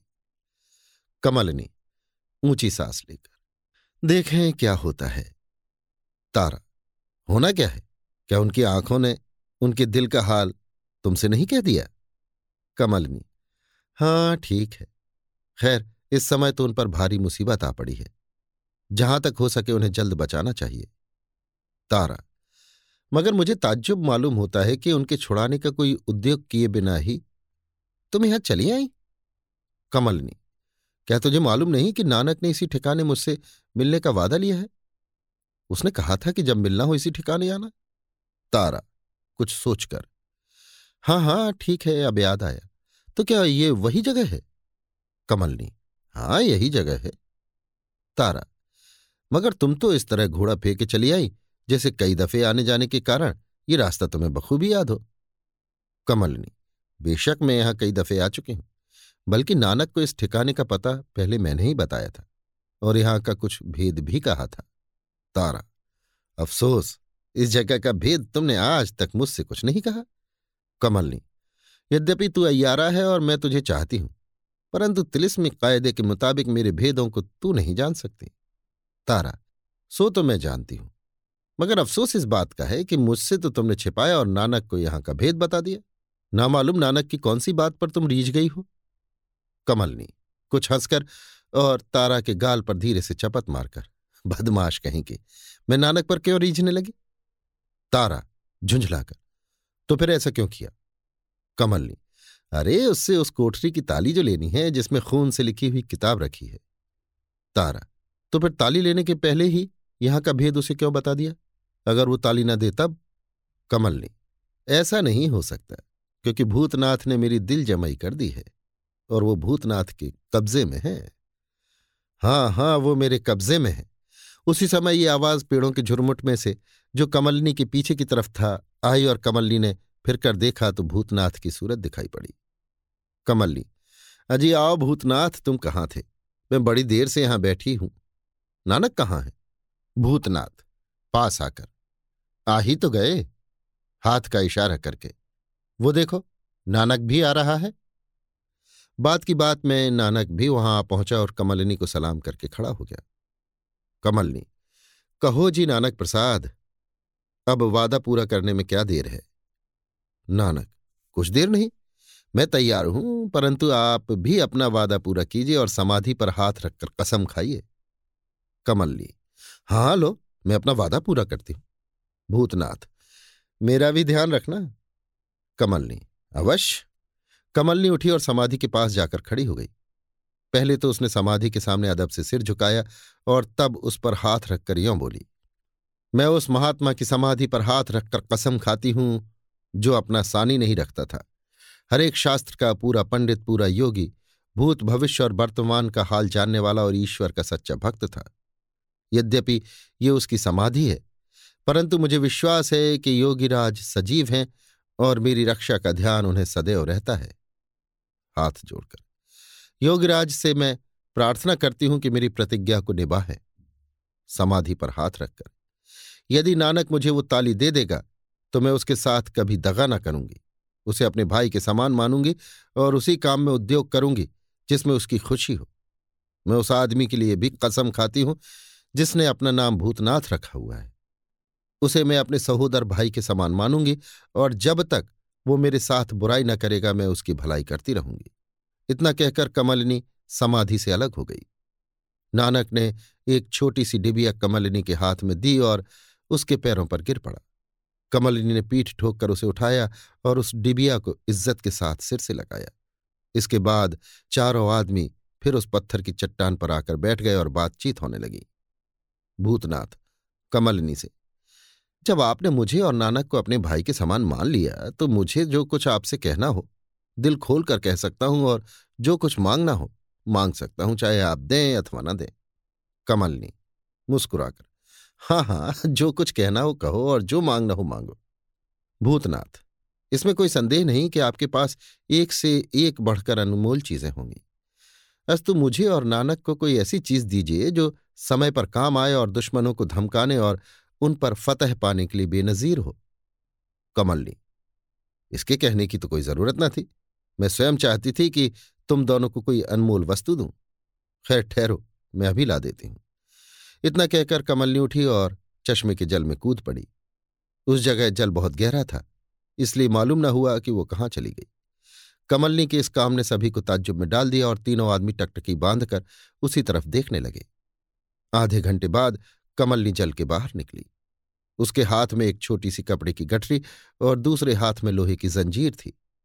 यद्यपि कमलनी जल में से निकली थी और उसके कपड़े गीले हो रहे थे, तथापि उस कपड़े की गठरी पर जल ने कुछ भी असर न किया था, जिसे कमलिनी लाई थी। कमलिनी ने कपड़े की गठरी पत्थर की चट्टान पर रख दी और लोहे की जंजीर भूतनाथ के हाथ में देकर बोली, इसे तुम दोनों आदमी मिलकर खींचो। उस जंजीर के साथ लोहे का एक छोटा सा मगर हल्का संदूक बधा हुआ था, जिसे भूतनाथ और नानक ने खींचकर बाहर निकाला। कमलिनी ने एक खटका दबाकर संदूक खोला। इसके अंदर चार खंजर, एक नेजा और पाँच अंगूठियाँ थीं। कमलिनी ने पहले एक अंगूठी निकाली और अपनी अंगुली में उसे पहन लिया। इसके बाद एक खंजर निकाला और उसे भी म्यान से बाहर कर तारा, भूतनाथ और नानक को दिखाकर बोली, देखो, इस खंजर का लोहा कितना उम्दा है। भूतनाथ। बेशक बहुत उम्दा लोहा है। कमलनी अब इसके गुण सुनो। ये खंजर जिस चीज़ पर पड़ेगा, उसे दो टुकड़े कर देगा, चाहे वो चीज़ लोहा, पत्थर, अष्ट धातु या फौलादी, हरबा क्यों ना हो। इसके अतिरिक्त, जब इसका कब्जा दबाओगे तो इसमें बिजली की तरह चमक पैदा होगी। उस समय यदि सौ आदमी भी तुम्हें घेरे हुए खड़े होंगे तो चमक से सभी की आँखें बंद हो जाएँगी। यद्यपि इस समय दिन है और किसी तरह की चमक सूर्य का मुकाबला नहीं कर सकती, तथापि इसका मज़ा मैं तुम्हें दिखाती हूँ। इतना कहकर कमली ने खंजर का कब्जा दबाया। यकायक इतनी ज़्यादा चमक उसमें से पैदा हुई कि दिन का समय होने पर भी उन तीनों की आँखें बंद हो गईं। मालूम हुआ कि एक बिजली सी आँख के सामने चमक गई। कमलिनी, सिवाय इसके इस खंजर को जो कोई छुएगा या जिसके बदन से ये खंजर छुआ दोगे, उसके खून में एक प्रकार की बिजली दौड़ जाएगी, वो तुरंत बेहोश होकर ज़मीन पर गिर पड़ेगा। लो, इसे तुम लोग छूकर देखो। यही अद्भुत खंजर मैं तुम लोगों को दूँगी। कमली ने खंजर भूतनाथ के आगे रख दिया। भूतनाथ ने उसे उठाना चाहा, मगर हाथ लगाने के साथ ही वो कांपा और बदहवास होकर ज़मीन पर गिर पड़ा। कमल्ली ने अपना दूसरा हाथ, जिसमें अंगूठी थी, उसके बदन पर फेरा, तब उसे होश आया। भूतनाथ, चीज़ तो बहुत अच्छी है, मगर इसका छूना गजब है। कमलनी, संदूक में से कई अंगूठियाँ निकालकर। पहले इन अंगूठियों को तुम लोग पहनो, तब इस खंजर को हाथ में ले सकोगे, और तभी इसकी तेज चमक भी तुम्हारी आँखों पर अपना पूरा असर न कर सकेगी। अर्थात जो कोई मुकाबले में या तुम्हारे चारों तरफ़ होगा, उसकी आँखें तो बंद हो जाएँगी, मगर तुम्हारी आँखें खुली रहेंगी और तुम दुश्मनों को बखूबी मार सकोगे। इतना कहकर कमलनी ने एक एक अंगूठी तीनों को पहना दी और इसके बाद एक एक खंजर तीनों के हवाले किया। तारा भूतनाथ और नानक ऐसा अद्भुत खंजर पाकर हद से ज़्यादा खुश हुए और घड़ी घड़ी उसका कब्जा दबाकर उसकी चमक का मज़ा लेते रहे। कमलनी, अब एक खंजर और एक अंगूठी बच गई सो कुंवर इंद्रजीत सिंह के लिए अपने पास रखूँगी। जिस समय उनसे मुलाकात होगी, उनके हवाले करूँगी और ये अंगूठी जो मेरी उंगली में है और ये नेजा जो अपने वास्ते लाई हूँ, इसमें भी वही गुण है जो खंजर में है। मगर फ़र्क इतना है कि बनस्पत खंजर के इस नेजे में बिजली का असर बहुत ज़्यादा है। उस नेजे के चार टुकड़े थे जो पेंच पर चढ़कर एक कर दिए जाते थे। कमल्ली ने इन चारों टुकड़ों को एक कर दिया और अब वो पूरा नेजा हो गया। भूतनाथ, इसमें कोई संदेह नहीं कि आपने हम लोगों को अद्भुत और अनमोल चीज़ दी। इसकी बदौलत हम लोगों के हाथ से बड़े बड़े काम निकलेंगे। इसके बाद कमल्ली ने वो कपड़े की गठरी खोली। इसमें स्याह रंग की एक साड़ी, एक चोली और एक बोतल थी। कमल्ली उठकर समाधि के पीछे गई और गीले कपड़े उतारकर वही काली साड़ी और चोली पहनकर अपने ठिकाने आ बैठी। वो साड़ी और चोली रेशमी थी और उसमें एक प्रकार का रोगन चढ़ा हुआ था, जिसके सबब उस कपड़े पर पानी का असर नहीं होता था। कमलिनी ने वो गीली साड़ी और चोली तारा के सामने रख दी और बोली, इसे तू पेड़ पर डाल दे जिसमें झटपट सूख जाए। इसके बाद तू कमलनी बन जा। अर्थात मेरी तरह अपनी सूरत बना ले और इसी साड़ी और चोली को पहनकर मेरे घर, अर्थात उस तालाब वाले कमरे में जाकर बैठ, जिसमें नौकरों को मेरे गायब होने का हाल मालूम न हो। वे यही समझे कि तारा कहीं गई हुई है। तारा, बहुत अच्छा मगर आप कहाँ जाएँगी? कमल ने, मेरा कोई ठिकाना नहीं, मुझे बहुत काम करना है, भूतनाथ और नानक की तरफ़ देखकर। आप लोग भी जाइए और जहाँ तक हो सके, राजा बीरेंद्र सिंह की भलाई का उद्योग कीजिए। नानक प्रसाद, बहुत अच्छा हाथ जोड़कर। मेरी बात का जवाब दीजिए तो बड़ी कृपा होगी। कमल ने, वो क्या? नानक प्रसाद इस प्रकार का खंजर उन लोगों के पास भी है या नहीं? कमल ने हंसकर, क्या उन लोगों के पास पुनः जाने की इच्छा है? अपनी राम भोली को देखना चाहता है। नानक प्रसाद, हाँ, यदि मौका मिलेगा तो। कमल ने अच्छा जा, कोई हर्ज नहीं। इस प्रकार की कोई वस्तु उन लोगों के पास नहीं है और ना इसका पता ही उन्हें मिल सकता है। मगर जो कुछ करना, होशियारी के साथ। इसके बाद कमलनी ने वो बोतल खोली जो कपड़े की गठरी में थी। उसमें किसी प्रकार का अर्क था। समाधि के पीछे जाकर कमलिनी ने वो अर्क अपने तमाम बदन में लगाया, जिससे बात की बात में उसका रंग बहुत ही काला हो गया।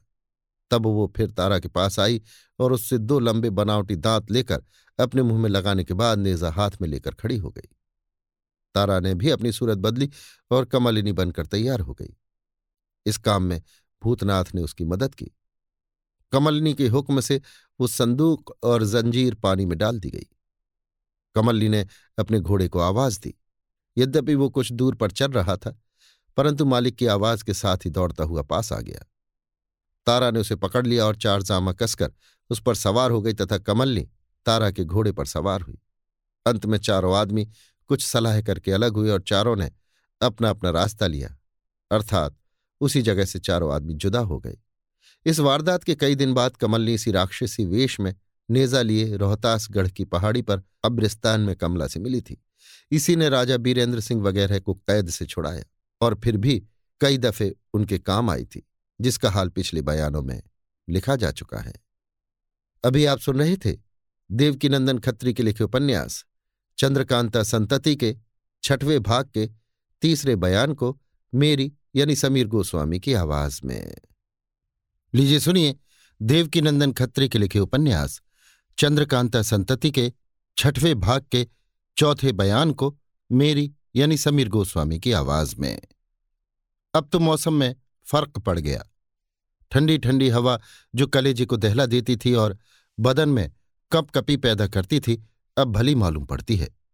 वो धूप भी, जिसे देख चित्त प्रसन्न होता था और जो बदन में लगकर रग रग से सर्दी निकाल देती थी, अब बुरी मालूम होती है। यद्यपि अभी आसमान पर बादल के टुकड़े दिखाई नहीं देते, तथापि संध्या के समय मैदान, बाग और तराई की ठंडी ठंडी और शीतल तथा मंद मंद वायु सेवन करने को जी चाहता है। वहाँ से हिलते हुए पेड़ों की कोमल कोमल पत्तियों की बहार, आँखों की राह घुसकर अंदर से दिल को अपनी तरफ़ खींच लेती है तथा टकटकी बंधी हुई आँखों को दूसरी तरफ़ देखने का यकायक मौका नहीं मिलता। यद्यपि सूर्य अस्त हुआ ही चाहता है और आसमान पर उड़ने वाले परिंदों के उतार और ज़मीन की तरफ़ झुके हुए एक ही तरफ़ उड़े जाने से मालूम होता है कि बात की बात में चारों तरफ़ अंधेरा छा जाएगा। तथापि हम अपने पाठकों को किसी पहाड़ की तराई में ले चलकर एक अनूठा रहस्य दिखाया चाहते हैं। तीन तरफ़ ऊँचे ऊँचे पहाड़ और बीच में कोसों तक का मैदान रमणीक तो है, परंतु रात की अवाई और सन्नाटे ने उसे भयानक बना दिया है। सूर्य अस्त होने में अभी विलंब है, परंतु ऊँचे ऊँचे पहाड़ सूर्य की आखिरी लालिमा को इस मैदान में पहुँचने नहीं देते। चारों तरफ़ सन्नाटा है, जहाँ तक निगाह काम करती है, इस मैदान में आदमी की सूरत दिखाई नहीं पड़ती। हाँ, पश्चिम तरफ़ वाले पहाड़ के नीचे एक छोटा चमड़े का खेमा दिखाई पड़ता है। इस समय हमें इसी खेमे से मतलब है और इसी के दरवाजे पर पहुंचकर अपना काम निकाला चाहते हैं। इस खेमे के दरवाजे पर केवल एक आदमी कमर में खंजर लगाए टहल रहा है। यद्यपि इसकी जवानी ने इसका साथ छोड़ दिया है और फ़िक्र ने इसे दुर्बल कर दिया है, मगर फुर्ती, मजबूती और दिलेरी ने अभी तक इसके साथ दुश्मनी नहीं की और वे इस गई गुजरी हालत में भी इसका साथ दिए जाती हैं। इस आदमी की सूरत शक्ल के बारे में हमें कुछ विशेष लिखने की आवश्यकता नहीं है, क्योंकि हमारे पाठक इसे पहचानते हैं और जानते हैं कि इसका नाम भूतनाथ है। भूतनाथ को खेमे के दरवाजे पर टहलते हुए देर हो गई। वो ना मालूम किस सोच में डूबा हुआ था कि सिर नीचा किए हुए सिवाय टहलने के इधर उधर देखने की उसे बिल्कुल फुर्सत न थी। हाँ कभी कभी वो सिर उठाता और एक लंबी सांस लेकर केवल उत्तर की तरफ़ देखता और सिर नीचा कर फिर उसी तरह टहलने लगता। अब सूर्य ने अपना मुँह अच्छी तरह ज़मीन के पर्दे पर छिपा लिया और भूतनाथ ने कुछ बेचैन होकर उत्तर की तरफ़ देख धीरे से कहा, अब तो बहुत ही विलंब हो गया। क्या बेमौके जान आफत में फंसी है? यकायक तेज़ी के साथ घोड़ा दौड़ाता हुआ एक सवार उत्तर की तरफ़ से आता हुआ दिखाई पड़ा। कुछ और पास आने से मालूम हो गया कि वो औरत है, मगर सिपाही आना ठाठ में। ढाल तलवार के सिवाय उसके पास कोई हरबा न था। इस औरत की उम्र लगभग चालीस वर्ष की होगी। सूरत शक्ल से मालूम होता था कि किसी समय में ये बहुत ही हसीन और दिल लुभाने वाली रही होगी। बात की बात में ये औरत खेमे के पास आ पहुँची और घोड़े से उतरकर उसकी लगाम खेमे की एक डोरी से अटका देने के बाद भूतनाथ के पास आकर बोली, शाबाश भूतनाथ, बेशक तुम बादे के सच्चे हो। भूतनाथ मगर अभी तक मेरी समझ में ये ना आया कि तुम मुझसे दुश्मनी रखती हो या दोस्ती। औरत, हंसकर, अगर तुम ऐसे ही समझदार होते तो जीते, जागते और निरोग रहने पर भी मुर्दों में क्यों गिने जाते? भूतनाथ, कुछ सोचकर, खैर, जो हुआ, सो हुआ। अब मुझसे क्या चाहती हो? औरत, तुमसे एक काम कराया चाहती हूँ। भूतनाथ, वो कौन काम है जिसे तुम स्वयं नहीं कर सकती? औरत, केवल यही एक काम। भूतनाथ, आश्चर्य की रीत से गर्दन हिलाकर, खैर कहो तो सही, करने लायक होगा तो करूँगा। औरत, मैं खूब जानती हूँ कि तुम उस काम को सहज ही में कर सकते हो। भूतनाथ, तब कहने में देर क्यों करती हो? औरत अच्छा सुनो, ये तो जानते ही हो कि कमलनी को ईश्वर ने अद्भुत बल दे रखा है। भूतनाथ, हाँ, बेशक। उसमें कोई देवी शक्ति है, वो जो कुछ चाहे, सो कर सकती है। जो कोई उसे जानता है, वही कहेगा कि कमलनी को कोई जीत नहीं सकता। औरत, हाँ, ठीक है, परंतु मैं खूब जानती हूँ कि तुम कमलनी से ज़्यादा ताकत रखते हो। भूतनाथ, चौंक और काँप कर, इसका क्या मतलब? औरत मतलब यही कि तुम अगर चाहो तो उसे मार सकते हो। भूतनाथ, मगर मैं ऐसा क्यों करने लगा? औरत केवल मेरी आज्ञा से। इतना सुनते ही भूतनाथ के चेहरे पर मुर्दनी छा गई। उसका कलेजा कांपने लगा और सिर कमज़ोर होकर चक्कर खाने लगा। यहाँ तक कि वो अपने को संभाल न सका और ज़मीन पर बैठ गया। मालूम होता था कि उस औरत की आखिरी बात ने उसका खून निचोड़ लिया है। ना मालूम क्या सबब था कि निडर होकर भी एक साधारण और अकेली औरत की बातों का जवाब नहीं दे सकता और उसकी सूरत से मजबूरी और लाचारी झलक रही है। भूतनाथ की ऐसी अवस्था देखकर उस औरत को किसी तरह का रंज नहीं हुआ, बल्कि वो मुस्कुराई और उसी जगह घास पर बैठ कर न मालूम क्या सोचने लगी। थोड़ी देर बाद जब भूतनाथ का जी ठिकाने हुआ तो उसने उस औरत की तरफ़ देखा और हाथ जोड़कर कहा, क्या सचमुच मुझे ऐसा हुक्म लगाया जाता है? औरत, हाँ, कमलनी का सिर लेकर मेरे पास हाजिर करना पड़ेगा और ये काम सिवाय तेरे और कोई भी नहीं कर सकता। क्योंकि वो तुझ पर विश्वास रखती है। भूतनाथ, कुछ सोचकर, नहीं नहीं, मेरे किए ये काम ना होगा। जो कुछ कर चुका हूँ, उसी के प्राश्चित से आज तक छुट्टी नहीं मिलती। औरत, क्या तू मेरा हुक्म टाल सकता है? क्या तुझ में इतनी ताकत है? ये सुन भूतनाथ बहुत बेचैन हुआ। वो उठ खड़ा हुआ और सिर नीचा किए इधर उधर टहलने और नीची लिखी बातें धीरे धीरे बोलने लगा। आह मुझसा बदनसीब भी दुनिया में कोई न होगा। मुद्दत तक मुर्दों में अपनी गिनती कराई। अब ऐसा संयोग हो गया कि अपने को जीता जागता साबित करूँ। मगर अफसोस, करी कराई मेहनत मिट्टी हुआ चाहती है। हाय, उस आदमी के साथ जिसमें नेकी कूट कूट कर भरी है, मैं बदी करने के लिए मजबूर किया जा रहा हूँ। क्या उसके साथ बदी करने वाला कभी सुख भोग सकता है? नहीं नहीं, कभी नहीं। फिर मैं ऐसा क्यों करूँ? मगर मेरी जान क्यों कर बच सकती है? इसका हुक्म न मानना मेरी कुदरत के बाहर है। हाय, एक दफे की भूल जन्म भर के लिए दुखदाई हो जाती है। शेर सिंह सच कहता था। इन्हीं बातों को सोचकर उसने मेरा नाम काल रख दिया था और उसे मेरी सूरत से घृणा हो गई थी। कुछ देर तक चुप रहकर, उफ, मैं भी व्यर्थ के विचार में पड़ा हूँ। आखिर जान तो जाएगी ही। इसका हुक्म मानूँगा तो भी मारा जाऊँगा।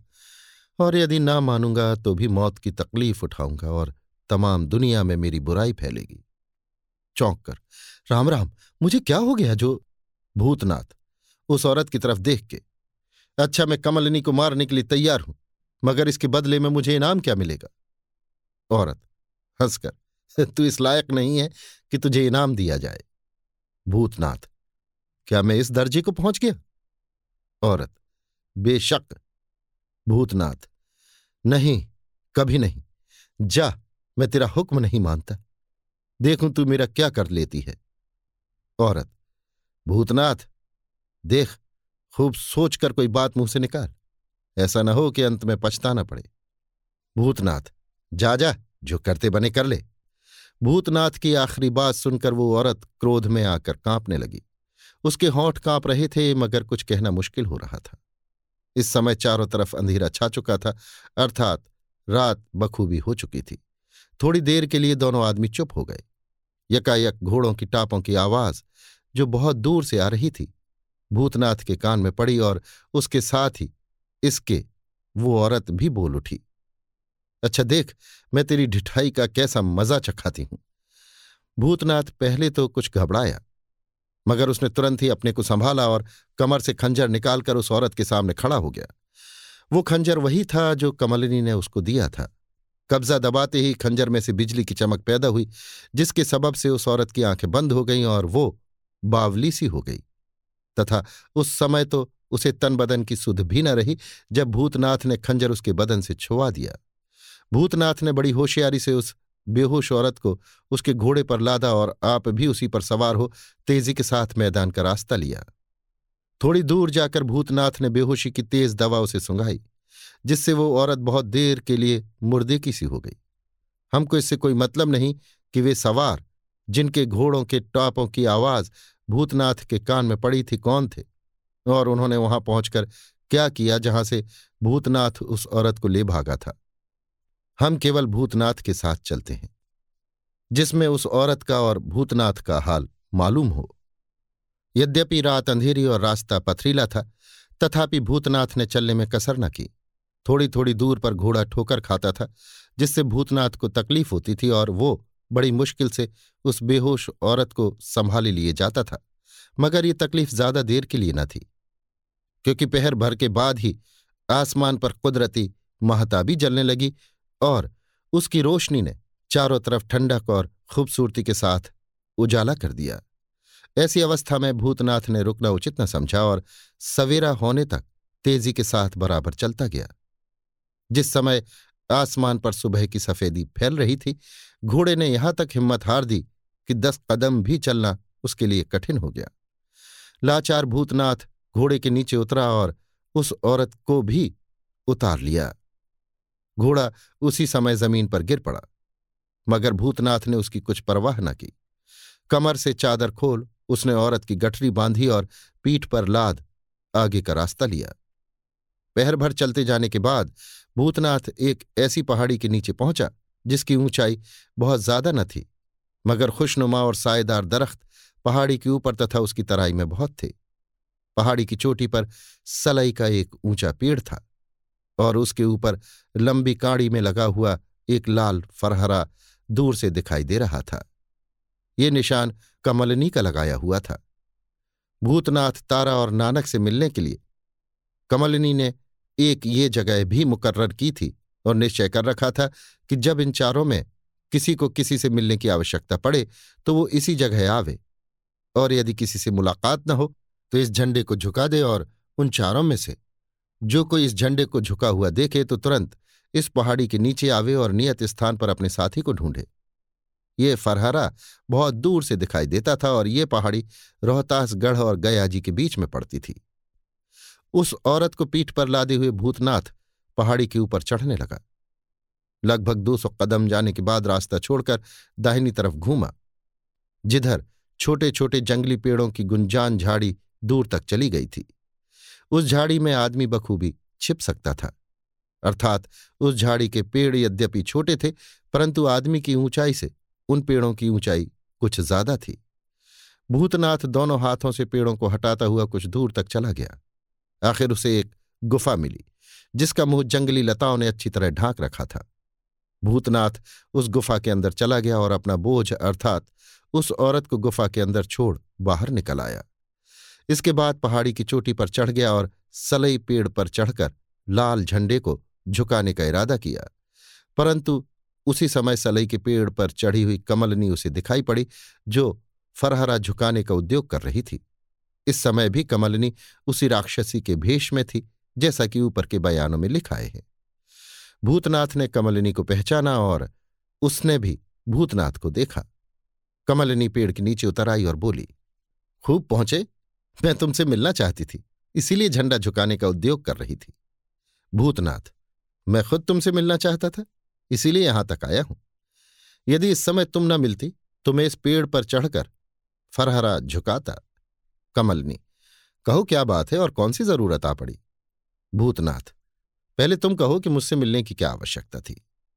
कमलनी, नहीं नहीं, पहले तुम्हारा हाल सुन लूँगी, तब कुछ कहूँगी, क्योंकि तुम्हारे चेहरे पर घबराहट और उदासी हद से ज़्यादा पाई जाती है। भूतनाथ, बेशक ऐसा ही है, और मैं तुमसे आखिरी मुलाकात करने आया हूँ, क्योंकि अब जीने की उम्मीद नहीं रही और खुली बदनामी बल्कि कलंक मंजूर नहीं। कमलनी, क्यों क्यों? ऐसी क्या आफत आ गई? कुछ कहो तो सही। भूतनाथ, मेरे साथ पहाड़ी के नीचे चलो। मैं एक औरत को बेहोश करके लाद लाया हूँ, जो उसी खोह के अंदर है। पहले उसे देख लो तब मेरी सुनो। कमलनी खैर, ऐसा ही सही। चलो। भूतनाथ के साथ ही साथ कमलिनी पहाड़ी के नीचे उतरी और उस खोह के मुहाने पर आकर बैठ गई, जिसके अंदर भूतनाथ ने उस औरत को रखा था। भूतनाथ उस बेहोश औरत को खोह के बाहर निकाल लाया। कमलिनी उस औरत को देखते ही चौंकी और उठ खड़ी हुई। भूतनाथ, इसी के मारे मेरी ज़िंदगी जवाल हो रही है। मगर तुम उसे देखकर चौंकी क्यों? क्या इस औरत को पहचानती हो? कमलिनी हाँ, मैं इसे पहचानती हूँ। ये वो काली नागिन है कि जिसके डसने का मंत्र ही नहीं, जिसे इसने काटा वो पानी तक नहीं माँगता। तुमने इसके साथ दुश्मनी की, सो अच्छा नहीं किया। भूतनाथ, मैंने जानबूझकर इसके साथ दुश्मनी नहीं की। तुम खुद जानती हो कि मैं इसके काबू में हूँ, किसी तरह इसका हुक्म टाल नहीं सकता। मगर कल इसने जो कुछ काम करने के लिए मुझे कहा, वो मैं किसी तरह नहीं कर सकता था, और इनकार की भी हिम्मत न थी। लाचार इसी खंजर की मदद से गिरफ़्तार कर लाया हूँ। अब कोई ऐसी तरकीब निकालो जिसमें जान बचे और मैं बीरेंद्र सिंह को मुँह दिखाने लायक हो जाऊँ। कमलनी मेरी समझ में नहीं आता कि तुम क्या कह रहे हो। मुझे कुछ भी नहीं मालूम कि तुम इसके कब्जे में क्यों कर फंसे हो। न तुमने इसके बारे में कभी मुझसे कुछ कहा ही? भूतनाथ, बेशक मैं इसका हाल तुमसे कह चुका हूँ और यह भी कह चुका हूँ कि इसी की बदौलत मुझे मरना पड़ा। बल्कि तुमने वादा किया था कि इसके हाथ से तुम्हें छुट्टी दिला दूँगी। कमलनी हाँ वो बात मुझे याद है, मगर तुमने तो श्यामा का नाम लिया था। भूतनाथ, ठीक है, वो यही श्यामा है। कमलिनी हंसकर, इसका नाम श्यामा नहीं, मनोरमा है। मैं इसकी सात पुश्तों को जानती हूँ। बेशक इसने अपने नाम में भी तुमको धोखा दिया। खैर, अब मालूम हुआ कि तुम्हें इसी ने सता रखा है। तुम्हारे हाथ की लिखी हुई दस्तावेज़ इसी के कब्जे में है और इस सबब से तुम इसे जान से मार भी नहीं सकते। इसने मुझे भी कई दफे धोखा देना चाहा था, मगर मैं कब इसके पंजे में आने वाली हूँ? हाँ ये तो कहो कि इसने क्या काम करने के लिए कहा था। भूतनाथ, इसने कहा था कि तू कमलिनी का सिर काटकर मेरे पास ले आ। ये काम तुझसे बखूबी हो सकेगा, क्योंकि वो तुझ पर विश्वास करती है। कमलिनी, कुछ देर सोचकर, खैर कोई हर्ज नहीं। पहले तो मुझे इसकी कोई विशेष फ़िक्र न थी, परंतु अब इसके साथ चाल चले बिना काम नहीं निकलता। देखो तो मैं इसे कैसा दुरुस्त करती हूँ और तुम्हारे कागजात भी इसके कब्जे से कैसे निकालती हूँ। भूतनाथ, मगर इस काम में देर न करना चाहिए। कमलनी, नहीं नहीं, देर न होगी, क्योंकि कुंवर इंद्रजीत सिंह को छुड़ाने के लिए भी मुझे इसी के मकान पर जाना पड़ेगा। बस दोनों काम एक साथ ही निकल जाएँगे। भूतनाथ अच्छा तो अब क्या करना चाहिए? कमलिनी हाथ का इशारा करके। तुम इस झाड़ी में छिप रहो मैं इसे होश में लाकर कुछ बातचीत करूँगी। आज ये मुझे किसी तरह नहीं पहचान सकती। भूतनाथ झाड़ी के अंदर छिप रहा। कमलिनी ने अपने बटुए में से लखलखे की डिबिया निकाली और सुंघाकर उस औरत को होश में लाई। मनोरमा जब होश में आई, उसने अपने सामने एक भयानक रूप वाली औरत को देखा। वो घबरा कर उठ बैठी और बोली, तुम कौन हो? और मैं यहाँ क्यों कर आई? कमलनी मैं जंगल की रहने वाली भिल्लिनी हूँ। तुम्हें एक लंबे कद का आदमी पीठ पर लादे लिए जाता था। मैं इस पहाड़ी के नीचे सुअर का शिकार कर रही थी। जब वो मेरे पास पहुँचा, मैंने उसे ललकारा और पूछा कि पीठ पर क्या लादे लिए जाता है। जब उसने कुछ न बताया तो लाचार नेजा दिखाकर, इसी जहरीले नेजे से उसे जख्मी किया। जब वो बेहोश होकर गिर पड़ा, तब मैंने गठरी खोली। जब तुम्हारी सूरत नज़र आई तो हाल जानने की इच्छा हुई। लाचार इस जगह उठा लाई और होश में लाने का उद्योग करने लगी। अब तुम ही बताओ कि वो आदमी कौन था और तुम्हें इस तरह क्यों लिए जाता था? मनोरमा, मैं अपना हाल तुमसे ज़रूर कहूँगी, मगर पहले ये बताओ कि वो आदमी तुम्हारे इस जहरीली नेजे के असर से मर गया या जीता है? कमलनी, वो मर गया और मेरे साथी लोग उसे जला देने के लिए ले गए। मनोरमा, ऊँची सांस लेकर, अफसोस, यद्यपि उसने मेरे साथ बहुत बुरा बर्ताव किया तथापि उसकी मोहब्बत मेरे दिल से किसी तरह नहीं जा सकती, क्योंकि वो मेरा प्यारा पति था। अफसोस अफसोस, तुमने उसके हाथ से मुझे व्यर्थ छुड़ाया। पाठक, झाड़ी के अंदर छिपा हुआ भूतनाथ भी मनोरमा की बातें सुन रहा था। मनोरमा ने जो कुछ कमलिनी से कहा ना मालूम उसमें क्या तासीर थी कि सुनने के साथ ही भूतनाथ का कलेजा कांपने लगा और उसे चक्कर सा आ गया। बहुत मुश्किल से उसने अपने को संभाला और कान लगाकर फिर दोनों की बातें सुनने लगा। कमलिनी, कुछ सोचकर, मैं कैसे विश्वास करूँ कि तुमने जो कुछ कहा वो सच है? मनोरमा, पहले ये सोचो कि मैं तुमसे झूठ क्यों बोलूँगी? कमलनी, इसके कई सबब हो सकते हैं। सबसे भारी सबब यह है कि तुम्हारा भेद एक गैर के सामने खुल जाएगा, जिससे तुम्हें कोई मतलब नहीं। मगर मुझे विश्वास नहीं होता कि जो आदमी तुम्हें इतना कष्ट दे और बेहोश करके गठरी में बांधकर कहीं ले जाने का इरादा रखे उसे तुम प्यार करो और अपना पति कहकर संबोधित करो। मनोरमा, नहीं नहीं, यह तो शक की कोई दवा नहीं, परंतु मैं इतना अवश्य कहूँगी कि उस आदमी के बारे में मैंने जो कुछ कहा वो सच है। कमलनी, खैर ऐसा ही होगा। मुझे इससे कोई मतलब नहीं, चाहे वो आदमी तुम्हारा पति हो अथवा नहीं। अब तो वो मर चुका, किसी तरह जी नहीं सकता। लेकिन ये बताओ कि अब तुम क्या करना चाहती हो और कहाँ जाने की इच्छा रखती हो? मनोरमा, मुझे गयाजी का रास्ता बता दो। मेरे माँ बाप उसी शहर में रहते हैं। अब मैं उन्हीं के पास जाऊँगी। कमलनी अच्छा पहाड़ी के नीचे चलो। मैं तुम्हें गया जी का रास्ता बता देती हूँ। हाँ मैं तुम्हारा नाम पूछना तो भूल ही गई। मनोरमा, मेरा नाम इमामन है। कमलनी, ज़ोर से हंसकर, क्या ठगने के लिए मैं ही थी?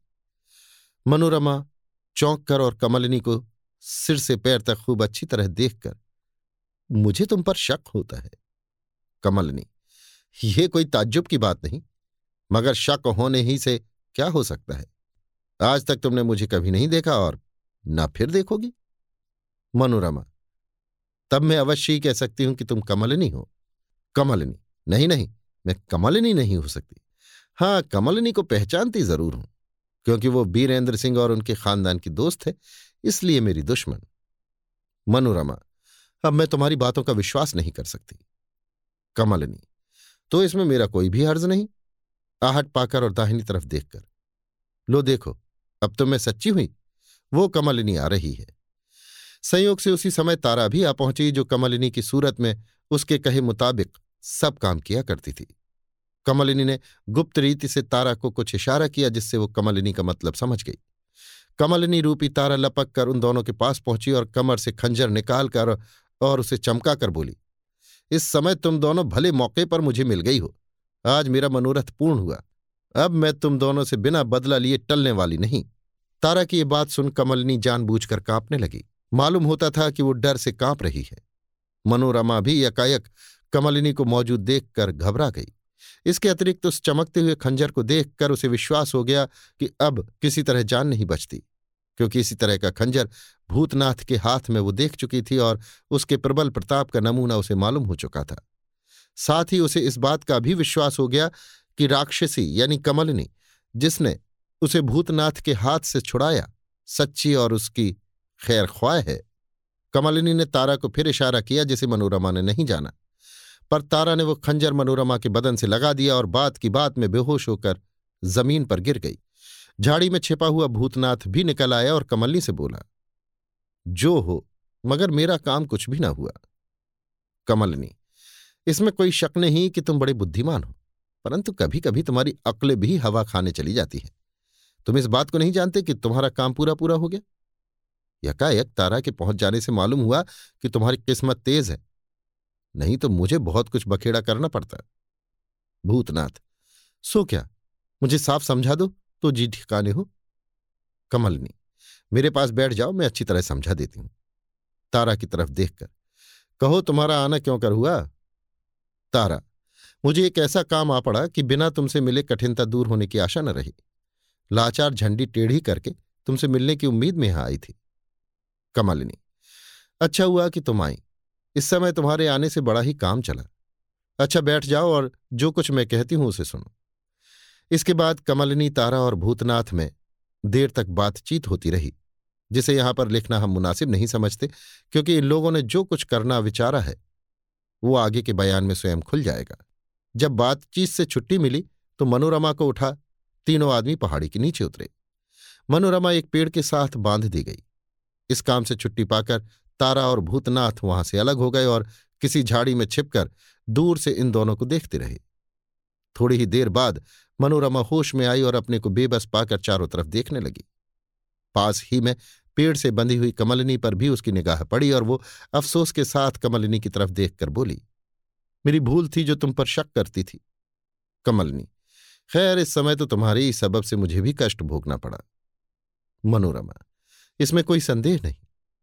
कमलनी, तुम्हारा छूटना तो मुश्किल है, मगर मैं किसी न किसी तरह धोखा देकर छूट ही जाऊँगी और तब कमलनी से समझूँगी। अब बिना उसकी जान लिए मुझे चैन कहाँ? मनोरमा, तुम्हारी भी तो वो दुश्मन है, फिर तुम्हें क्यों कर छोड़ देगी? कमलनी, मेरी उसकी दुश्मनी भीतर ही भीतर की है। इसके अतिरिक्त एक और सबब ऐसा है कि जिससे मैं अवश्य छूट जाऊँगी। तब तुम्हारे छुड़ाने का भी उद्योग करूँगी। मनोरमा, वो कौन सा सबब है? कमलनी, सो मैं अभी नहीं कह सकती। तुम्हें वो स्वयं मालूम हो जाएगा। चारों तरफ़ देखकर, ना मालूम वो कमबख्त कहाँ गई। मनोरमा। क्या तुम्हें भी नहीं मालूम? कमलनी नहीं, मुझे जब होश आया, मैंने अपने को इसी तरह बेबस पाया। मनोरमा, खैर कहीं भी हो, आवेगी। हाँ, तुम्हें यदि अपने छूटने की उम्मीद है तो कब तक? कमलनी उसके आने पर दो चार बातें करने से ही मुझे छुट्टी मिल जाएगी, और मैं तुम्हें भी अवश्य छुड़ाऊँगी। हाँ अकेली होने के कारण विलंब जो कुछ हो। यदि तुम्हारा कोई मददगार हो तो बताओ। ताकि छुट्टी मिलने पर मैं तुम्हारे हाल की उसे खबर दूँ। मनोरमा, कुछ सोचकर, यदि कष्ट उठाकर तुम मेरे घर तक जाओ और मेरी सखी को मेरा हाल कह सको तो वो सहज ही में मुझे छुड़ा लेगी। कमलनी, इसमें तो कोई संदेह नहीं कि मैं अवश्य छूट जाऊँगी। तुम अपने घर का पता और अपनी सखी का नाम बताओ। मैं ज़रूर उससे मिलकर तुम्हारा हाल कहूँगी और स्वयं भी जहाँ तक हो सकेगा, तुम्हें छुड़ाने के लिए उसका साथ दूँगी। मनोरमा यदि ऐसा करो तो मैं जन्म भर तुम्हारा एहसान मानूँगी। जब उसके कान तक मेरा हाल पहुँच जाएगा तो तुम्हारी मदद की आवश्यकता न रहेगी। कमलनी, खैर अब पता और नाम बताने में विलंब न करो। कहीं ऐसा ना हो कि कमलिनी आ जाए, तब कुछ ना हो सकेगा। मनोरमा हाँ ठीक है। काशी जी में त्रिलोचनेश्वर महादेव के पास लाल रंग का मकान एक छोटे से बाग के अंदर है। मछली के निशान की स्याह रंग की झंडी दूर से ही दिखाई पड़ेगी। मेरी सखी का नाम नागर है। समझ गई? कमलनी। मैं खूब समझ गई, मगर उसे मेरी बात का विश्वास कैसे होगा? मनोरमा। इसमें विश्वास की कोई ज़रूरत नहीं। वो मुझ पर आफत आने का हाल सुनते ही बेचैन हो जाएगी और किसी तरह न रुकेगी। कमलनी। तथापि मुझे हर तरह से दुरुस्त रहना चाहिए। शायद वो समझे कि ये मुझे धोखा देने आई है और चाहती है कि मैं घर के बाहर जाऊँ। तो कोई मतलब निकाले? मनोरमा, कुछ सोचकर। हाँ ऐसा हो सकता है। अच्छा मैं तुम्हें एक परिचय बताती हूँ। जब वो बात उसके कान में कहोगी, तब वो तुम्हारा पूरा विश्वास कर लेगी। परंतु उस परिचय को बड़ी होशियारी से अपने दिल में रखना। खबरदार, दूसरा न जानने पावे। नहीं तो मुश्किल होगी और मेरी जान किसी तरह न बचेगी। कमलनी, तुम विश्वास रखो कि वो शब्द सिवाय एक दफे के, जब मैं तुम्हारी सखी के कान में कहूँगी दूसरी दफे मेरे मुँह से न निकलेगा। इधर उधर देखकर, जल्दी कहो, अब देर न करो। मनोरमा, कमलिनी की तरफ़ झुककर धीरे से, विकट शब्द कहना, बस, संदेह न करेगी और तुम्हें मेरा विश्वास पात्र समझेगी। कमलिनी, ठीक है, अब जहाँ तक जल्द हो सकेगा, मैं तुम्हारी सखी के पास पहुंचूँगी और अपना मतलब निकालूँगी। मनोरमा, पहले तो मुझे ये देखना है कि कमलनी तुम्हें क्यों कर छोड़ती है। जब तुम छूट जाओगी, तब कहीं जाकर मुझे अपने छूटने की कुछ उम्मीद होगी। कमलनी हंसकर, मैं उतनी ही देर में छूट जाऊँगी, जितनी देर में तुम एक से लेकर निन्यानवे तक गिन सको। इतना कहकर कमलिनी ने सीटी बजाई। सीटी की आवाज़ सुनते ही तारा और भूतनाथ, जो वहाँ से थोड़ी दूर पर एक झाड़ी के अंदर छिपे हुए थे, कमलिनी के पास पहुँचे। कमलिनी ने मुस्कुराते हुए उनकी तरफ़ देखा और कहा, मुझे छोड़ दो। भूतनाथ ने कमलिनी को जो पेड़ से बंधी हुई थी खोल दिया। कमलिनी उठकर मनोरमा के पास आई और बोली, क्यों? मैं अपने कहे मुताबिक छूट गई या नहीं? कमलिनी की चालाकी के साथ ही भूतनाथ की सूरत देखकर मनोरमा सन्न हो गई और ताज्जुब के साथ उन तीनों की तरफ़ देखने लगी। इस समय भूतनाथ के चेहरे पर उदासी के बदले खुशी की निशानी पाई जाती थी। भूतनाथ ने हंसकर मनोरमा की तरफ़ देखा और कहा, क्या अब भी भूतनाथ तेरे कब्जे में है? अगर हो तो कह इस समय कमलिनी का सिर काट कर तेरे आगे रख दूँ, क्योंकि वो यहाँ मौजूद है। मनोरमा ने क्रोध के मारे दांत पीसे और सिर नीचा कर लिया। थोड़ी देर बाद बोली, अफसोस, में धोखा खा गई। कमलिनी, तारा से, अब समय नष्ट करना ठीक नहीं। इस हरामजादी को तुम ले जाओ और लोहे वाले तहखाने में बंद करो, फिर देखा जाएगा। अपने हाथ का नेजा देकर, इस नेजे को अपने पास रखो और वो खंजर मुझे दे दो। अब नेजे के बदले खंजर रखना ही उत्तम समझती हूँ। यद्यपि एक खंजर मेरे पास है, परंतु वो कुंवर इंद्रजीत सिंह के लिए है। तारा, मैं भी यही कहना चाहती थी, क्योंकि खंजर और नेजे में गुण तो एक ही है, फिर बोझ लेकर घूमने से क्या फ़ायदा? ये लो खंजर अपने पास रखो। कमलनी, भूतनाथ से, तुम भी तारा के साथ जाओ और इस हरामजादी को हमारे घर पहुंचाकर बहुत जल्द लौट जाओ। तब तक मैं इसी जगह रहूँगी और तुम्हारे आते ही तुम्हें साथ लेकर काशी जी जाऊँगी। पहले तुम्हारा काम करके कुंवर इंद्रजीत सिंह से मिलूँगी और माया रानी की मंडली को, जिसने दुनिया में अंधेर मचा रखा है, जहन्नुम में भेजूँगी। भूतनाथ, सिर झुकाकर, जो हुक्म। अभी आप सुन रहे थे देवकीनंदन खत्री के लिखे उपन्यास, चंद्रकांता संतति के, छठवें भाग के, चौथे बयान को, मेरी यानी समीर गोस्वामी की आवाज़ में। लीजिए सुनिए देवकीनंदन खत्री के लिखे उपन्यास चंद्रकांता संतति के, छठवें भाग के, पाँचवें बयान को, मेरी, यानी समीर गोस्वामी की आवाज़ में। रात आधी से कुछ ज़्यादा जा चुकी है। चारों तरफ़ सन्नाटा छाया हुआ है। कभी कभी कुत्तों के भौंकने की आवाज़ के सिवाय और किसी तरह की आवाज़ सुनाई नहीं देती। ऐसे समय में काशी की तंग गलियों में दो आदमी, जिनमें एक औरत और दूसरा मर्द है, घूमते हुए दिखाई देते हैं। ये दोनों कमलिनी और भूतनाथ हैं, जो त्रिलोचनेश्वर महादेव के पास मनोरमा के मकान पर पहुँचने की धुन में कदम बढ़ाए हुए तेज़ी के साथ जा रहे हैं। जब ये दोनों एक चौमुहानी के पास पहुँचे तो देखा कि दाहिनी तरफ़ से एक आदमी पीठ पर गट्ठर लादे आया और उसी तरफ़ को घूमा, जिधर ये दोनों जाने वाले थे। कमलिनी ने धीरे से भूतनाथ के कान में कहा, इस गठरी में ज़रूर कोई आदमी है। भूतनाथ, बेशक ऐसा ही है। इस आदमी की चाल पर भी मुझे कुछ शक पड़ता है। ताज्जुब नहीं कि ये मनोरमा का नौकर श्यामलाल हो। कमलिनी, तुम्हारा शक ठीक हो सकता है, क्योंकि तुम बहुत दिनों तक मनोरमा के मकान पर रह चुके हो और वहाँ के हर एक आदमी को बखूबी जानते हो। भूतनाथ, कहो तो इसे रोकूं? कमलिनी हाँ हाँ रोको, जाने ना पावे। भूतनाथ लपक कर उस आदमी के सामने गया और कमर से खंजर निकालकर उसके सामने चमकाया। उसकी चमक में भूतनाथ और कमलिनी ने उस आदमी को पहचान लिया। मगर वो इन दोनों को अच्छी तरह न देख सका, क्योंकि बिजली की तरह चमकने वाली रोशनी ने उसकी आँखें बंद कर दी और वो घबरा कर बैठ गया। भूतनाथ ने उसे उसी तरह छोड़ दिया और गठरी का कोना खोलकर देखा तो उसमें एक कम से औरत बंधी पाई।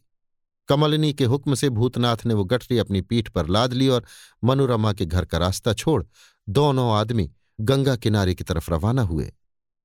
बात की बात में दोनों गंगा किनारे जा पहुँचे।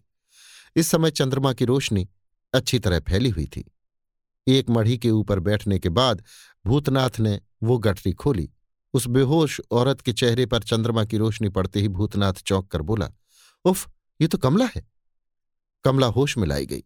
जब उसकी निगाह भूतनाथ के ऊपर पड़ी तो वो एकदम काँप उठी। कमला को उस दिन की बात याद आ गई, जिस दिन खंडहर के तहखाने में अपने चाचा शेर सिंह के पास भूतनाथ को देखा था। कमला को शक हो गया कि इस समय वो जिसके हुक्म से बेहोश करके लाई गई, वो भूतनाथ ही है।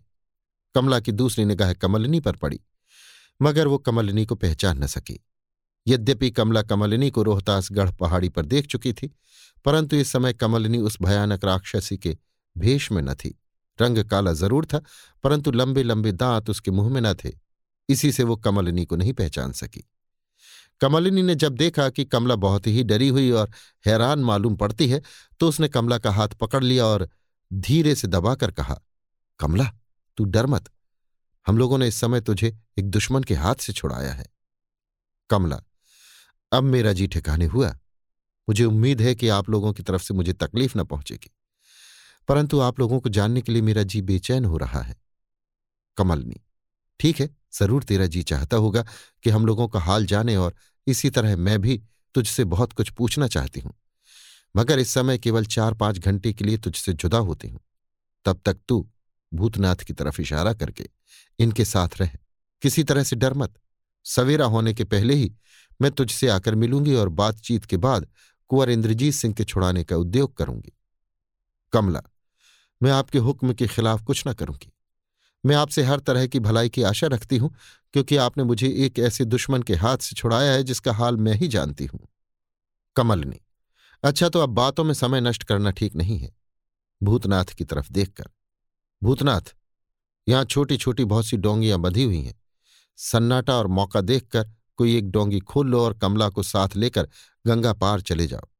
मैं अब मनोरमा के घर जाती हूँ वहाँ से अपना मतलब साध कर सवेरा होने के पहले ही तुमसे आ मिलूँगी।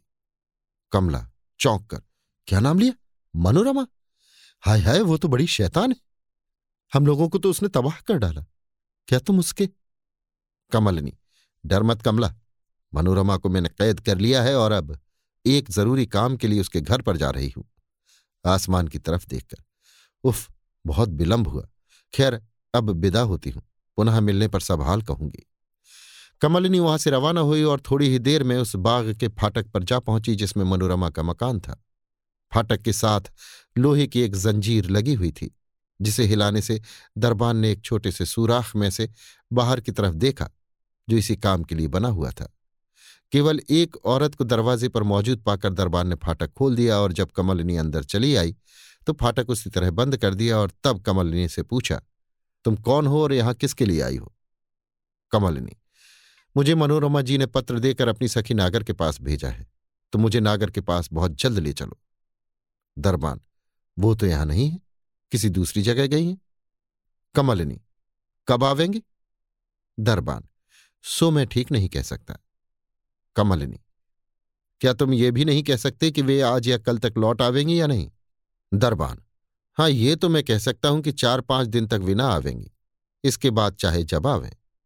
कमलिनी अफसोस अब बेचारी मनोरमा नहीं बच सकती। दरबान, चौंक कर, क्यों क्यों? उन पर क्या आफत आई? कमलिनी ये एक गुप्त बात है जो मैं तुमसे नहीं कह सकती। हाँ इतना कहने में कोई हर्ज नहीं कि यदि तीन दिन के अंदर उन्हें बचाने का उद्योग न किया जाएगा तो चौथे दिन कुछ नहीं हो सकता। वे अवश्य मार डाली जाएँगी। अफसोस, यदि आप एक दिन तक यहाँ अटकना मंजूर करें तो मैं नागर जी के पास जाकर उन्हें बुला लाऊं। आपको यहाँ किसी तरह की तकलीफ़ न होगी। कमलिनी कुछ सोचकर। मुझे एक ज़रूरी काम है, इसलिए अटक तो नहीं सकती, परंतु कल शाम तक अपना काम करके लौट आ सकती हूँ। दरबान, यदि आप ऐसा करें तो भी काम चल सकता है, परंतु आप अटक ना जाए। यदि आपका काम ऐसा हो, जिसे हम लोग कर सकते हो तो आप कहें, उसका बंदोबस्त कर दिया जाएगा। कमलिनी नहीं, बिना मेरे गए वो काम नहीं हो सकता। मगर कोई चिंता नहीं, मैं कल शाम तक अवश्य आ जाऊँगी। दरबान। जैसी मर्ज़ी, आपकी मेहरबानी से यदि हमारे मालिक की जान बच जाएगी तो हम लोग जन्म भर के लिए गुलाम रहेंगे। कमलिनी, मैं अवश्य आऊँगी और उनके लिए हर तरह का उद्योग करूँगी।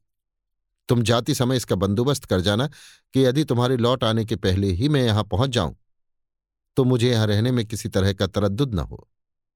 दरबान, इससे आप बेफिक्र रहें। मैं पूरा पूरा इंतज़ाम करके जाऊँगा और नागर जी को लेकर बहुत जल्द लौटूँगा। फाटक खोल दिया गया और कमलनी बाग के बाहर हो गई। वो अभी बीस कदम भी आगे न गई होगी कि एक आदमी बदहवास और दौड़ता हुआ उसी बाग के फाटक पर पहुँचा और दरवाज़ा खुलवाने का उद्योग करने लगा। कमलिनी जान गई कि ये वही आदमी है जिसके हाथ से अभी थोड़ी ही देर पहले मैंने कमला को छुड़ाया है। कमलिनी उसी जगह आड़ में खड़ी होकर उसे देखने और कुछ सोचने लगी। जब बाग का फाटक खुल गया और वो आदमी अंदर चला गया तो ना मालूम क्या सोचती, विचारती कमलनी भी वहाँ से रवाना हुई और थोड़ी रात बाकी थी, जब कमला और भूतनाथ के पास पहुँची, जो गंगा पार उसके आने की राह देख रहे थे। कमलिनी को बहुत जल्दी लौट आते देख भूतनाथ को ताज्जुब हुआ और उसने कहा, मालूम होता है कि कुछ काम ना हुआ और आपको खाली ही लौट आना पड़ा। कमलनी हाँ इस समय तो खाली ही लौटना पड़ा, मगर काम हो जाएगा। नागर घर पर मौजूद न थी, उसका आदमी उसे बुलाने के लिए गया है। मैं कल शाम तक फिर वहाँ पहुँचने का वादा कराई हूँ। इच्छा तो यही थी कि वहाँ अटक जाऊँ, क्योंकि ऐसा करने से और भी कुछ काम निकलने की उम्मीद थी, परंतु कमला के ख्याल से लौट आना पड़ा। मैं चाहती हूँ कि कमला को रोहतास गढ़ रवाना कर दूँ, क्योंकि उसकी जुबानी कुछ हाल सुनकर राजा बीरेंद्र सिंह को ढांढस होगी और लड़कों के सोच में बहुत व्याकुल न रहेंगे। कमला की तरफ़ देखकर, तेरी क्या राय है? कमला, जो कुछ आप हुक्म दें मैं करने को तैयार हूँ, परंतु इस समय मैं बहुत सी बातों का असल भेद जानने के लिए बेचैन हो रही हूँ और सिवाय आपके कोई दूसरा मेरी दिल जमई नहीं कर सकता।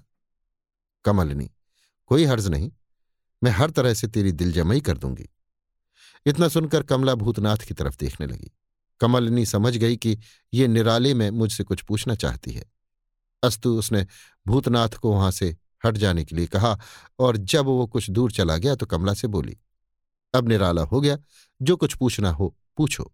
कमला, मुझे आपका कुछ हाल भूतनाथ की जुबानी मालूम हुआ है, परंतु उससे पूरी दिल जमई नहीं होती।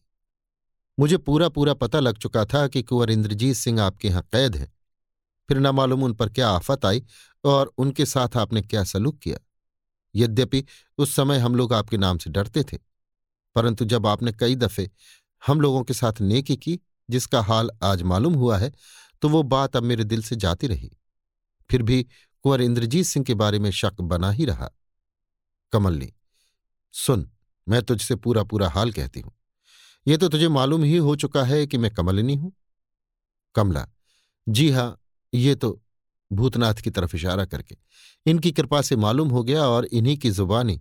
ये भी जान गई कि रोहतासगढ़ में उस कब्रिस्तान के अंदर हाथ में चमकता हुआ नेजा लेकर आप ही ने हम लोगों की मदद की थी और बेहोश करके रोहतासगढ़ किले के अंदर पहुँचा दिया था। दूसरी दफे राजा बीरेंद्र सिंह वगैरह को रोहतासगढ़ के कैद खाने से आप ही ने छुड़ाया था और तीसरी दफे उस खंडहर में यकायक विचित्र रीति से आप ही को पहुँचते हम लोगों ने देखा था। कमलिनी, यद्यपि कुछ लोगों ने मुझे बदनाम कर रखा है, परंतु वास्तव में मैं वैसी नहीं हूँ। मैं नेकी करने के लिए हरदम तैयार रहती हूँ। इसी तरह दुष्टों को मज़ा चखाने की भी नीयत रहती है। मैंने कुंवर इंद्रजीत सिंह के साथ किसी तरह की बुराई नहीं की। बल्कि उनके साथ नेकी की और उन्हें एक बहुत बड़े दुश्मन के हाथ से छुड़ाया। जब वे तुम लोगों से मिलेंगे और हाल कहेंगे, तब मालूम होगा कि कमलिनी ने सच कहा था। इसके बाद कमलिनी ने इंद्रजीत सिंह का अपने लश्कर से गायब होना और उन्हें दुश्मन के हाथ से छुड़ाना, कई दिनों तक अपने मकान में रखना, माधवी को गिरफ़्तार करना, किशोरी का रोहतास गढ़ के तहखाने से निकलना और धनपति के कब्जे में पड़ना, तारा की खबर पहुँचाने पर इंद्रजीत सिंह को साथ लेकर किशोरी को छुड़ाने के लिए जाना, रास्ते में शेर सिंह और देवी सिंह से मिलना, अग्निदत्त का हाल और अंत में उस तिलिस्मी मकान के अंदर सभी लोगों का कूद जाना आदि कमला से पूरा पूरा बयान किया। कमला ताज्जुब से सब बातें सुनती रही और अब कमलिनी पर उसे पूरा विश्वास हो गया। कमला, फिर किशोरी और कुंवर इंद्रजीत सिंह उस खंडहर वाले तहखाने में क्यों कर पहुँचे? कमलिनी, वो खंडहर एक छोटे से तिलिस्म से संबंध रखता है। एक औरत जो माया रानी के नाम से पुकारी जाती है और जिसका हाल कुछ दिन बाद तुम लोगों को मालूम होगा, उस तिलिस्म पर राज्य करती है। मैं उसकी सगी बहन हूँ। हमारी तिलिस्मिक किताब से साबित होता है कि कुंवर इंद्रजीत सिंह और आनंद सिंह उस तिलिस्म को तोड़ेंगे, क्योंकि तिलिस्म तोड़ने वालों के जो जो लक्षण उस किताब में लिखे हैं, वे सब इन दोनों भाइयों में पाए जाते हैं। परंतु माया रानी चाहती है कि तिलिस्म टूटने ना पावे और इसीलिए वो दोनों कुमारों को अपनी कैद में रखने अथवा मार डालने का उद्योग कर रही है। मैंने उसे बहुत कुछ समझाया और कहा कि तिलिस्म बनाने वालों के खिलाफ चलने और इन दोनों भाइयों से दुश्मनी रखने का नतीजा अच्छा न होगा। परंतु उसने ना माना, बल्कि वो मेरी भी दुश्मन बन बैठी। अंत में लाचार मुझे उसका साथ छोड़ देना पड़ा। मैंने उस तालाब वाले मकान पर अपना कब्जा कर लिया और उसी में रहने लगी। उस मकान में मैं बेफिक्र रहती हूँ। माया रानी के कई आदमियों ने, जो नेक और ईमानदार थे, मेरा साथ दिया। तिलिस्म का जितना हाल उसे मालूम है, उतना ही मुझे भी मालूम है। यही सबब है कि वो, अर्थात तिलिस्मी महारानी माया रानी बीरेंद्र सिंह और उनके खानदान के साथ दुश्मनी कर रही है और मैं हर तरह से उनकी मदद कर रही हूँ। उस तिलिस्मी मकान के अंदर इंद्रजीत सिंह और उनके साथियों तथा मेरे नौकरों का हँसते हँसते कूद जाना, उसी तिलिस्मी महारानी की कार्रवाई थी। और उस खंडहर वाले तहखाने में जो कुछ तुम लोगों ने देखा, वो सब भी उसी की बदौलत थी। अफसोस, गुप्त राह से माया रानी के बहुत से आदमियों के पहुँच जाने के कारण मैं कुछ न कर सकी। खैर, कोई हर्ज नहीं। कुंवर इंद्रजीत सिंह, आनंद सिंह और किशोरी तथा कामनी वगैरह का माया रानी कुछ भी नहीं बिगाड़ सकती, क्योंकि उसकी असल जमा पूंजी जो थी, वो मेरे हाथ लग चुकी है, जिसका खुलासा हाल इस समय मैं नहीं कह सकती। हाँ इतना प्रतिज्ञापूर्वक कहती हूँ कि उन लोगों को मैं बहुत जल्द कैद से छुड़ाऊँगी। कमला, मैं समझती हूँ कि वो मकान भी तिलिस्मी होगा, जिसके अंदर कुंवर इंद्रजीत सिंह वगैरह हँसते हँसते कूद पड़े थे। कमलनी, नहीं, उस मकान का तिलिस्म से कोई संबंध नहीं, वो नया बनाया गया है। मुझे उसकी खबर ना थी, इसी से मैं धोखे में आ गई। पीछे पता लगाने से मालूम हुआ कि वो भी माया रानी की कार्रवाई थी।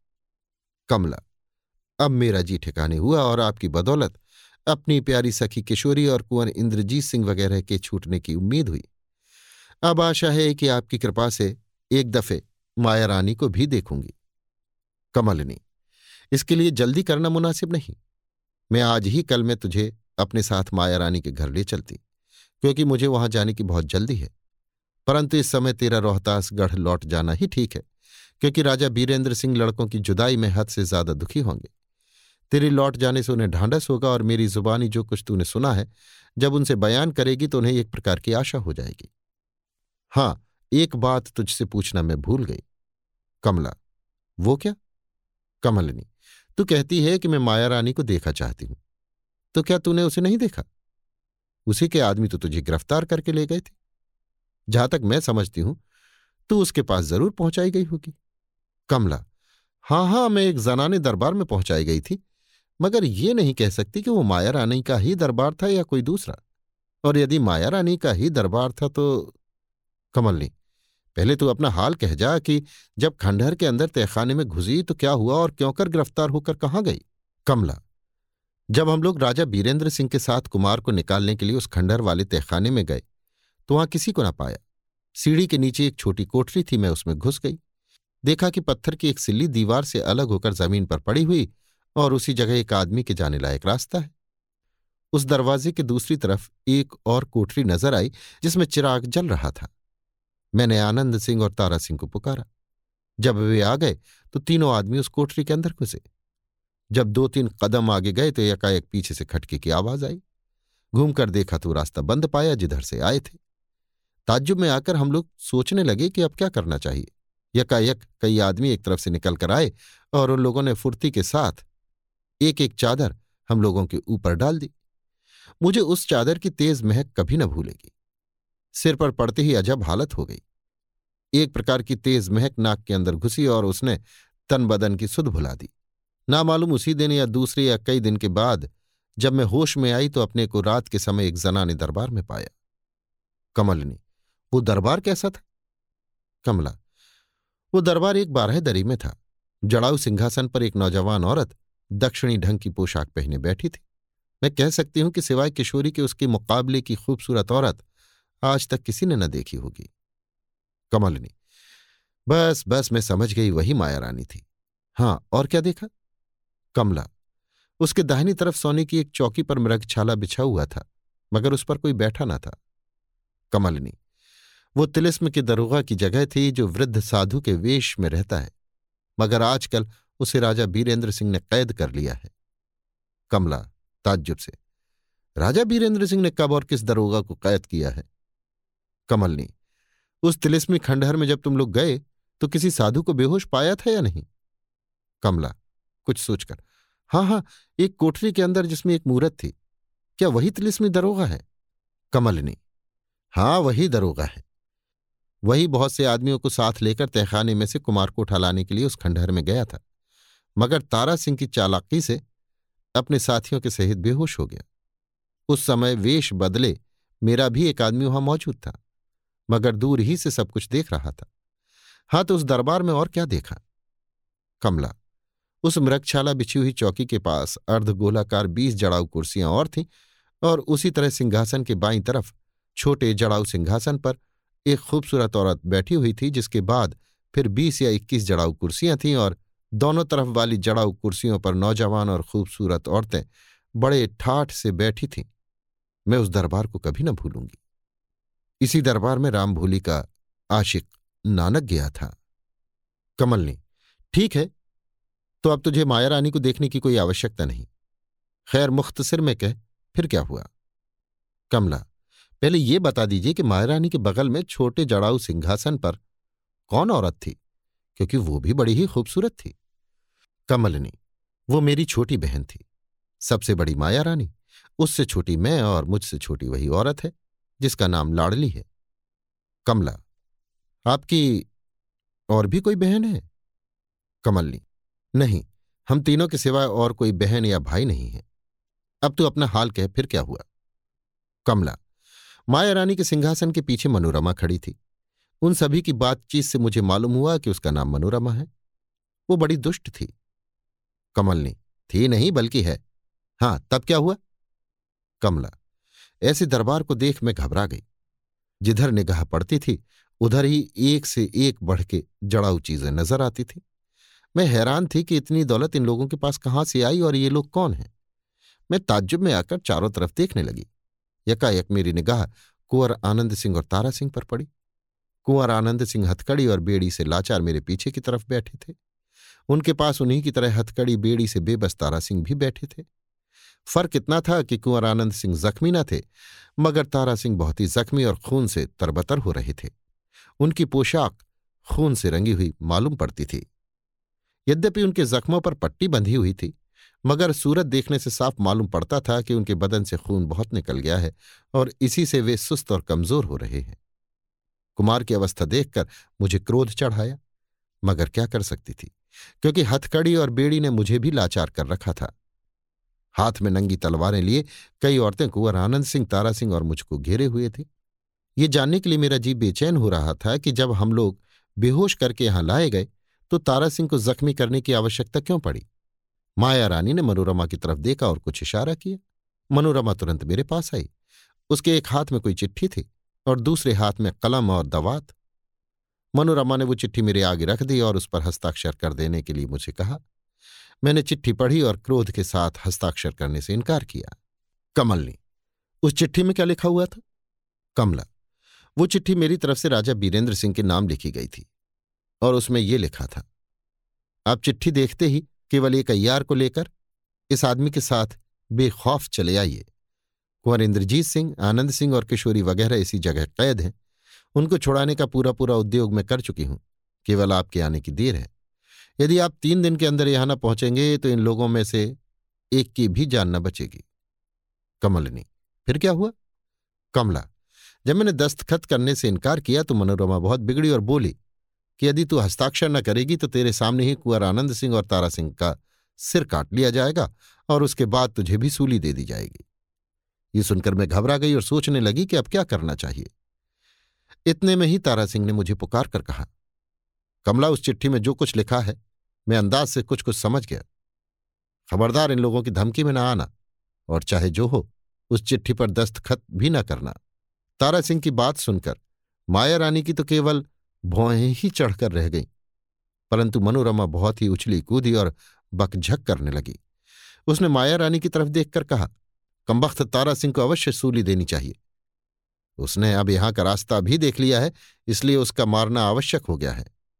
और इस नालायक कमला को सरकार मेरे हवाले करे, मैं इसे अपने घर ले जाऊँगी। माया रानी ने इशारे से मनोरमा की बात मंजूर की। मनोरमा ने एक चौबदार औरत की तरफ़ देखकर कहा, कमला को ले जाकर कैद में रखो। चार पाँच दिन बाद काशी जी में हमारे घर पर भिजवा देना, क्योंकि इस समय मुझे एक ज़रूरी काम के लिए जाना है, जहाँ से तीन चार दिन के अंदर शायद न लौट सकूँगी। हुक्म के साथ ही मुझ पर पुनः चादर डाल दी गई, जिसकी तेज महक ने मुझको बेहोश कर दिया, और फिर जब मैं होश में आई तो अपने को एक अंधेरी कोठरी में कैद पाया। कई दिन तक मैं उसी कोठरी में कैद रही, और इस बीच में जो कुछ रंज और तकलीफ़ उठानी पड़ी, उसका कहना व्यर्थ है। आखिर एक दिन भोजन में मुझे बेहोशी की दवा दी गई, और बेहोश होने के बाद, जब मैं होश में आई तो अपने को आपके कब्जे में पाया। अब न मालूम कुंवर इंद्रजीत सिंह आनंद सिंह किशोरी और उनके अय्यार लोगों पर क्या मुसीबत आई और वे लोग किस अवस्था में पड़े हुए हैं? यहाँ तक कहकर कमला चुप हो गई, मगर उसकी आँखों से आँसू की बूंदें बराबर जारी थीं। कमलनी भी बड़ी गौर और अफसोस के साथ उसकी बातें सुनती जाती थी और जब वो चुप हो गई तो बोली, कमला, सब्र कर, घबरा मत। देख, मैं उन लोगों को कैसा छकाती हूँ। उन लोगों की क्या मजाल जो मेरे हाथ से बचकर निकल जाए। तिलिस्मी मकान के अंदर जब कुंवर इंद्रजीत सिंह वगैरह हँसते हँसते कूद गए थे तो उन लोगों के पहले मैंने अपने कई आदमी उस मकान के अंदर कुदाए थे, जिसका हाल थोड़ी देर पहले मैं तुझसे कह चुकी हूँ। मैंने उन आदमियों को बेसबब दुश्मनों के हाथ में नहीं फंसाया। कुछ समझ बूझ के ही ऐसा किया था। वे लोग साधारण मनुष्य न थे। आशा है कि थोड़े दिन में तू सुन लेगी कि उन लोगों ने क्या क्या कार्रवाई की। कमला, आज आपके मिलने से और बहुत सी बातें सुनकर मेरा जी ठिकाने हुआ। आप सरीखा मददगार पाकर मैं भी अपने जी का हौसला निकालना चाहती हूँ और कमलनी, नहीं नहीं, इस समय तू और कुछ मत सोच और सीधे रोहतासगढ़ चली जा। तेरे वहाँ जाने से दो काम निकलेंगे। एक तो तेरी जुबानी सवाल सुनकर राजा बीरेंद्र सिंह को बहुत कुछ ढांढस होगी। दूसरे तो इस बात से भी होशियार रहना और सबको भी होशियार कर देना कि वो तिलिस्मी दरोगा अर्थात बूढ़ा साधु कहीं धोखा देकर निकल ना जाए। इसमें कोई शक नहीं कि माया रानी ने उसे छुड़ाने के लिए कई आदमी रोहतासगढ़ भेजे होंगे। कमला, बहुत अच्छा। मैं रोहतासगढ़ जाती हूँ और उस बुढ़े कम वक्त से होशियार रहूँगी। मगर एक भेद बहुत दिनों से मेरे दिल में खटक रहा है। यदि आप चाहें तो मेरे दिल से वो खुटका निकाल सकती हैं। कमलनी, वो क्या? कमला, भूतनाथ की तरफ़ इशारा करके, ये कौन है? इनका असल भेद मुझको बता दीजिए। कमलनी, हंसकर इसमें संदेह नहीं कि भूतनाथ के बारे में तरह तरह की बातें तो सोचती होगी। परंतु लाचार हूँ कि इस समय इनका असल भेद तुझसे नहीं कह सकती। थोड़े ही दिनों में इनका हाल तुझे ही नहीं, सभी को मालूम हो जाएगा।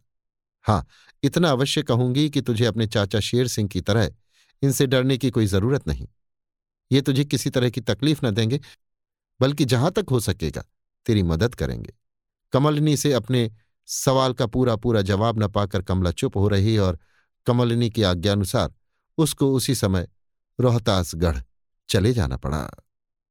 अभी आप सुन रहे थे देवकीनंदन खत्री के लिखे उपन्यास, चंद्रकांता संतति के छठवें भाग के पाँचवें बयान को मेरी यानी समीर गोस्वामी की आवाज़ में।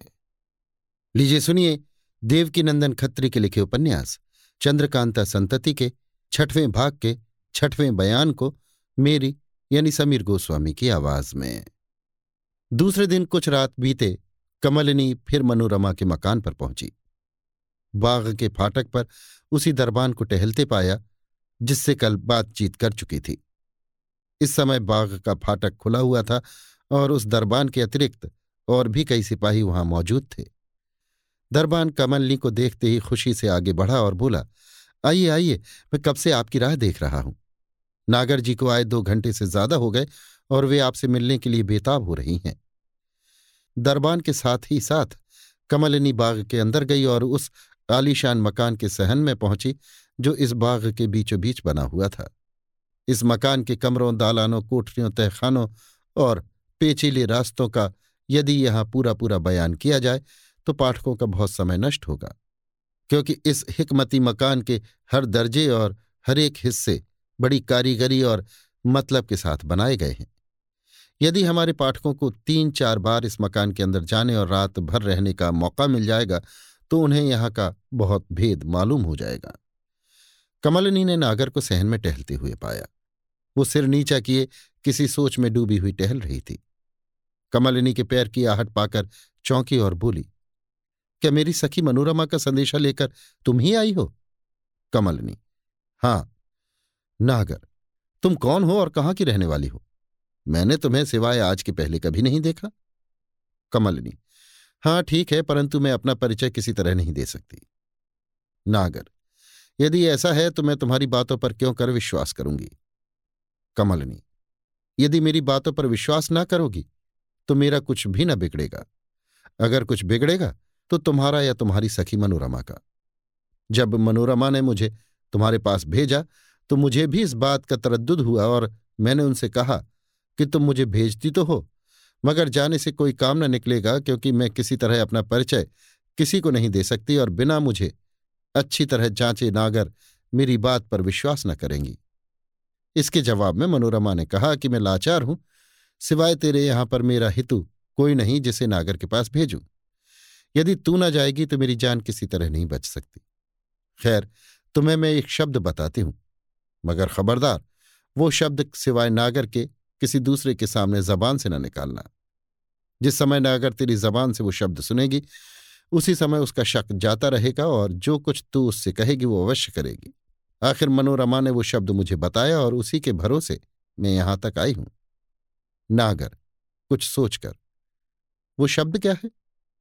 कमलनी, चारों तरफ़ देखकर और किसी को ना पाकर। विकट, नागर कुछ देर तक सोचने के बाद। खैर, मुझे तुम पर भरोसा करना पड़ा। अब कहो, मनोरमा किस अवस्था में है और मुझे क्या करना चाहिए?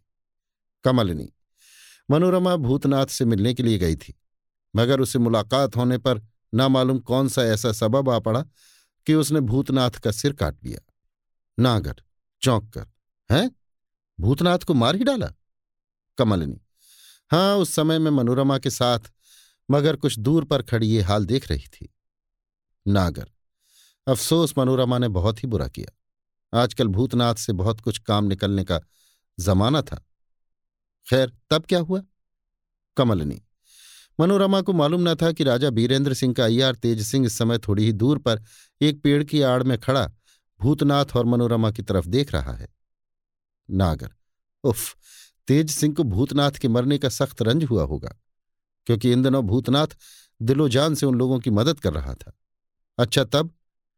कमलनी, तेज सिंह बड़ी फुर्ती से उस जगह जा पहुँचा जहाँ मनोरमा खड़ी थी और एक लात मनोरमा की छाती पर ऐसी लगाई कि वो बदहवास हो ज़मीन पर गिर पड़ी। तेज सिंह ने उसकी मुश्कें बाँध ली और जफील बजाई, जिसकी आवाज़ सुन कई आदमी वहाँ आ पहुँचे।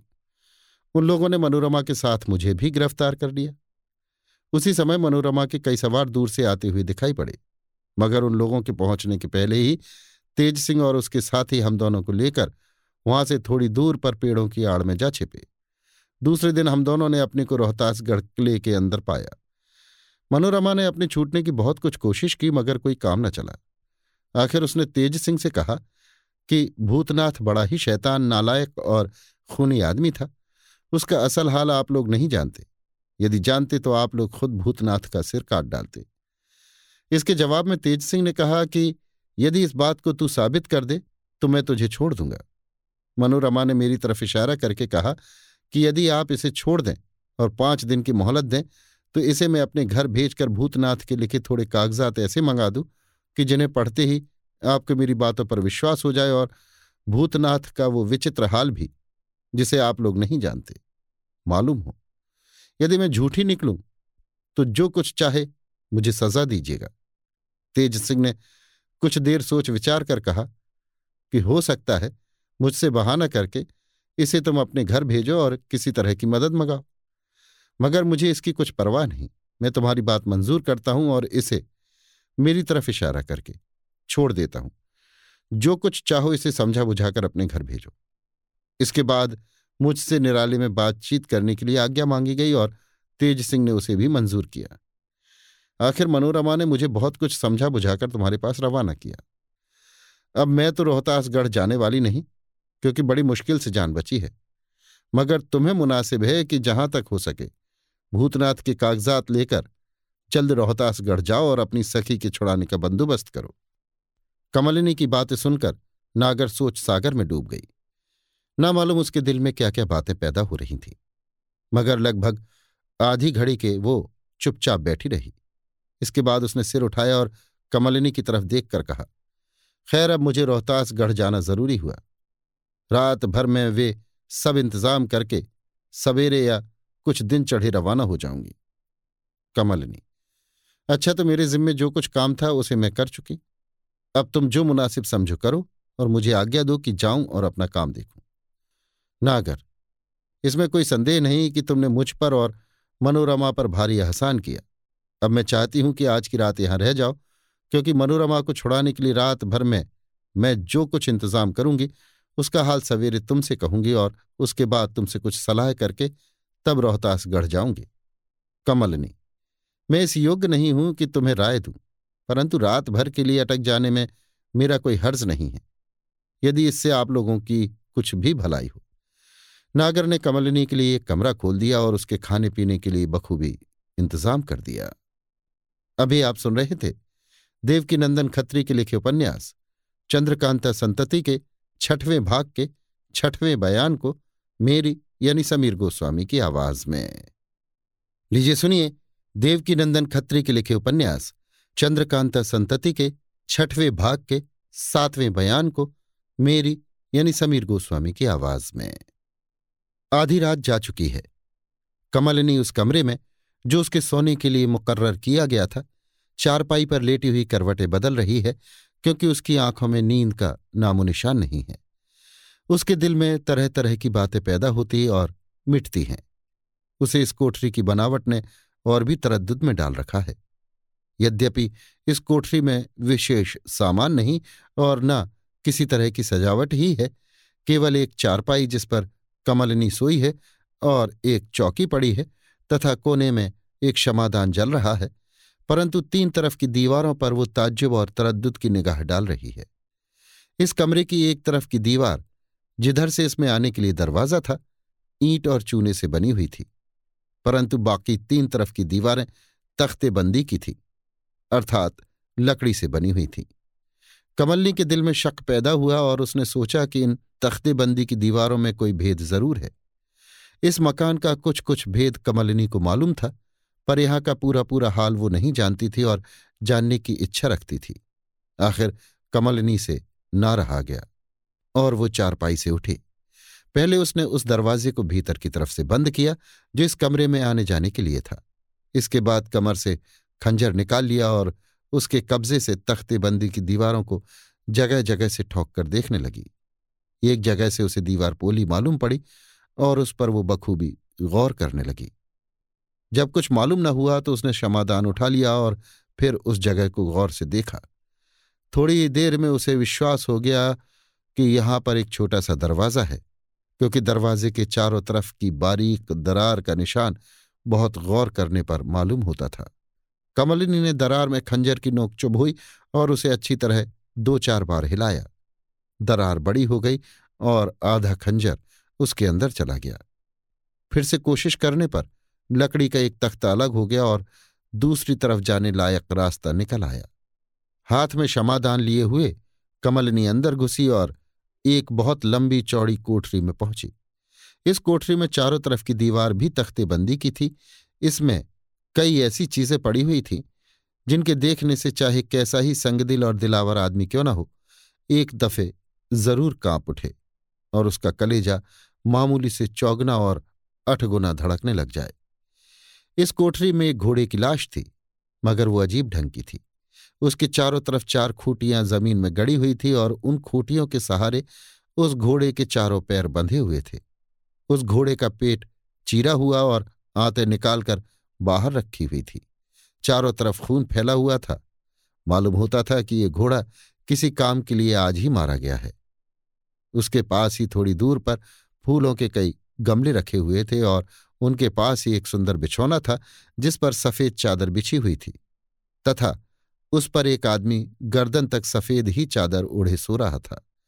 घोड़े के पास से लेकर उस बिछावन तक पैर से लगे हुए खून के दाग ज़मीन पर दिखाई दे रहे थे और बिछावन की चादर तथा उस चादर में भी जो वो आदमी ओढ़े हुए था, खून के धब्बे लगे हुए थे। उस आदमी को देखकर कमलिनी इसलिए हिचकी कि कहीं वो जाग कर कमलिनी को देख न ले। मगर थोड़ी देर तक खड़े रहने पर भी उसके हिलने डुलने अथवा उसकी सांस चलने की आहट न मिली। तब कमलिनी हाथ में क्षमादान लिए हुए उस बिछावन के पास गई और रोशनी में उस आदमी की सूरत देखने लगी, जिसका बिल्कुल चेहरा बखूबी खुला हुआ था। सूरत देखते ही कमलिनी चौंक पड़ी और क्षमादान ज़मीन पर रख बेधड़क उस आदमी का बाजू पकड़ के हिलाने और ये कहकर उसको जगाने का उद्योग करने लगी कि, वाह वाह, तुम यहाँ बेखबर पड़े हुए हो और मुझे इसका हाल जरा भी नहीं मालूम। जब बाजू पकड़कर हिलाने से भी वो आदमी न जागा, तब कमलिनी को ताज्जुब हुआ और गौर से उसकी सूरत देखने लगी। मगर नब्ज पर हाथ रखा तो मालूम हो गया कि वो ज़िंदा नहीं बल्कि मुर्दा है। ये जानती ही कमलिनी का जी भर आया और वो मुर्दे के सिर पर हाथ रखकर रोने और गरम गरम आँसू गिराने लगी। थोड़ी देर तक कमलिनी इसी अवस्था में पड़ी रही। आखिर वो चैतन्य हुई और ये कहकर उठ खड़ी हुई कि, बात तो बहुत ही बुरी हुई। मगर इस समय मुझे सब्र करना चाहिए, नहीं तो कुछ भी न कर सकूँगी। हाय, मेरा दिल और मेरे काबू में न रहे। नहीं नहीं, ऐसा नहीं हो सकता। मैं पूरा पूरा सब्र करूँगी और देखूँगी कि क्या कर सकती हूँ। इसमें जरा भी संदेह नहीं कि इसकी जान निकले चार पहर से ज़्यादा अभी नहीं हुए। कमलनी फिर क्षमादान उठाकर उस कोठरी में घूमने और चारों तरफ़ देखने लगी।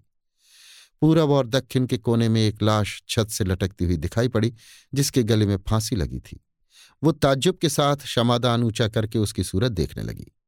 जब अच्छी तरह पहचान चुकी तो नफरत के साथ उस लाश पर थूक कर अपना मुँह फेर लिया और दूसरी तरफ़ चली ही थी कि आवाज़ सुनकर ठहर गई और उस तरफ़ देखने लगी जिधर से आवाज़ आई थी। आवाज़ ये थी, हाय, मौत को भी मौत आ गई। उसे ताज्जुब मालूम हुआ कि आवाज़ किधर से आई? वो ये देखने के लिए उस तरफ़ बढ़ी जिधर से आवाज़ आई थी कि शायद कोई सुराख या खिड़की दिखाई दे और आखिर ऐसा ही हुआ। दीवार के पास पहुँचते ही एक सुराख ऐसा दिखा जिसमें आदमी की गर्दन बखूबी जा सकती थी। ये टेढ़ा और नीचे की तरफ़ झुका हुआ सुराख, जिसे किसी कमरे का रोशनदान कहना चाहिए, दीवार के बिल्कुल नीचे की तरफ़ था। कमलिनी ने उस सुराख में से झाँक कर देखा तो एक छोटे से मगर सजे हुए कमरे में निगाह गई। ये कमरा उस कोठरी से एक खंड नीचे था, जिसमें से कमलिनी झाँक रही थी। उस कमरे में जो कुछ कमलिनी ने देखा, उससे उसके दिल को बड़ा ही सदमा पहुँचा और जब तक वो देखती रही, उसकी आँखों से आँसू बराबर जारी रहे। कमलिनी ने देखा कि एक पलंग पर, जिसके पास ही क्षमादान जल रहा है, आफत की मारी बेचारी किशोरी पड़ी हुई है। रंज और गम के मारे सूख कर कांटा हो रही है। चेहरे पर मुर्दनी छाई हुई है और कमज़ोरी की ये अवस्था है कि सांस भी मुश्किल से आती जाती है। थोड़ी थोड़ी देर पर उसके होठ हिलते हैं और धीरे धीरे कुछ कहती है। मगर जब कहती है तो उसकी आवाज़ साफ़ सुनाई देती है। वो कह रही थी, हाय, इससे बढ़कर मेरी दुर्दशा और क्या हो सकती है? इंद्रजीत सिंह, तुम्हारी मोहब्बत में मैं यहाँ तक पहुँच चुकी। कुल में कलंक नहीं कहाई। लज्जा को तिलांजलि दे बैठी। और वो सब दुख झेलने को तैयार हुई, ये सब तुम्हारी बदौलत। थोड़ी देर चुप रहकर। यहाँ तक रोई कि अब आँखों में आँसू भी नहीं रहे। खाना पीना छोड़ देने पर भी निगोड़ी जान नहीं निकलती। हाय, मौत को भी मौत आ गई। नहीं नहीं, मौत को मौत नहीं आई। वो देखो मेरे सामने खड़ा हुआ काल मेरी तरफ़ देख रहा है। अब कुछ दम की मेहमान हूँ। मैं तो जाती हूँ मगर अफसोस। अपने प्यारे की जुदाई का रंज और उसकी बेवफाई और बेमुरवती की शिकायत अपने साथ लिए जाती हूँ। हाय, इस समय ऐसा कोई भी नहीं जो मेरी हालत देखे और मेरा हाल उनसे जाकर थोड़ी देर चुप रहकर। जब उनको मेरी परवाह ही नहीं तो मेरा हाल कोई उनसे कहकर, करेगा ही क्या? उन्होंने तो खुद कहला भेजा है कि मुझे कुछ भी परवाह नहीं। हाय, मैं ऐसी बातें कैसे सुन सकी? उसी समय मेरी जान क्यों ना निकल गई? नहीं नहीं, ये सब अयारी है। उन्होंने ऐसी बात कभी नहीं कही होगी। पर इससे क्या हो सकता है जबकि दम निकलने में कुछ कसर बाकी नहीं है। देखो देखो, वो काल मेरी तरफ़ बढ़ा चला आता है। अच्छा है, किसी तरह वो सायत आए भी तो। हे सर्वशक्तिमान जगदीश्वर, मैं तुम्ही को गवाह रखती हूँ, क्योंकि तुम खूब जानते हो कि मैं निर्दोष इस दुनिया से उठी जाती हूँ और इंद्रजीत सिंह की मोहब्बत के सिवाय अपने साथ कुछ भी नहीं लिए जाती। हाँ उस प्यारे की। इसके बाद बहुत देर तक राह देखने पर भी कुछ सुनाई न दिया। कमलिनी ने समझा कि या तो इसे कमज़ोरी से गश आ गया और या इस हसरत की मारी बेचारी का दम ही निकल गया। इस समय कमलिनी ने जो कुछ देखा या सुना, वो उसे बेसुध करने के लिए काफ़ी था। कमलिनी जार जार रो रही थी। यहाँ तक कि हिचकी बंध गई और उसे इस बात का ध्यान बिल्कुल ही जाता रहा कि मैं यहाँ किस काम के लिए आई हूँ, क्या कर रही हूँ और इस समय कैसे खतरे में फंसी हुई हूँ। कमलिनी के लिए यह समय बड़े ही संकट का था। वो नहीं चाहती थी कि बेचारी किशोरी का पूरा पूरा हाल जाने या उसे किसी तरह की मदद पहुँचाए बिना यहाँ से चली जाए और साथ ही इसके भूतनाथ के कागजात को भी, जिनके लेने का वो पूरा पूरा उद्योग कर चुकी थी, किसी तरह छोड़ नहीं सकती थी, क्योंकि ये मौका निकल जाने पर फिर उनका हाथ लगना बहुत ही कठिन था। किशोरी की हालत पर अफसोस करती हुई कमलिनी अभी नीचे देख ही रही थी कि एकाएक उस कमरे का दरवाज़ा खुला और एक खूबसूरत नौजवान अमीराना पोशाक पहने अंदर आता हुआ दिखाई पड़ा। उसके पीछे हाथ में पंखा लिए एक लौंडी भी थी, जिसने अंदर पहुँचने पर उस दरवाजे को उसी तरह बंद कर दिया। इस नौजवान की उम्र लगभग पच्चीस वर्ष की होगी। दरमियाना कद, गोरा रंग, हाथ पैर से मज़बूत और खूबसूरत था। वो किशोरी के पलंग के पास आकर खड़ा हो गया और गौर से उसकी तरफ़ देखने लगा। उस पलंग के पास ही एक मूढ़ा कपड़े से मढ़ा हुआ पड़ा था। जिसे लौंडी उठा लाई और पलंग के पास रखकर पंखा झलने लगी। नौजवान ने बड़े गौर से किशोरी की नाड़ी देखी और फिर उस लौंडी की तरफ़ मुँह करके कहा, गश आ गया है। लौंडी, कमज़ोरी के सबब से? नौजवान, एक तो बीमार, दूसरे कई दिन से खाना पीना सब छोड़ दिया। फिर ऐसी नौबत तो हुआ ही चाहे। अफसोस ये मेरी बात नहीं मानती और मुफ़्त में जान दे रही है। लौंडी, इस जिद का भी कोई ठिकाना है? नौजवान खैर चाहे जो हो, मगर दो बात से तीसरी कभी हो ही नहीं सकती।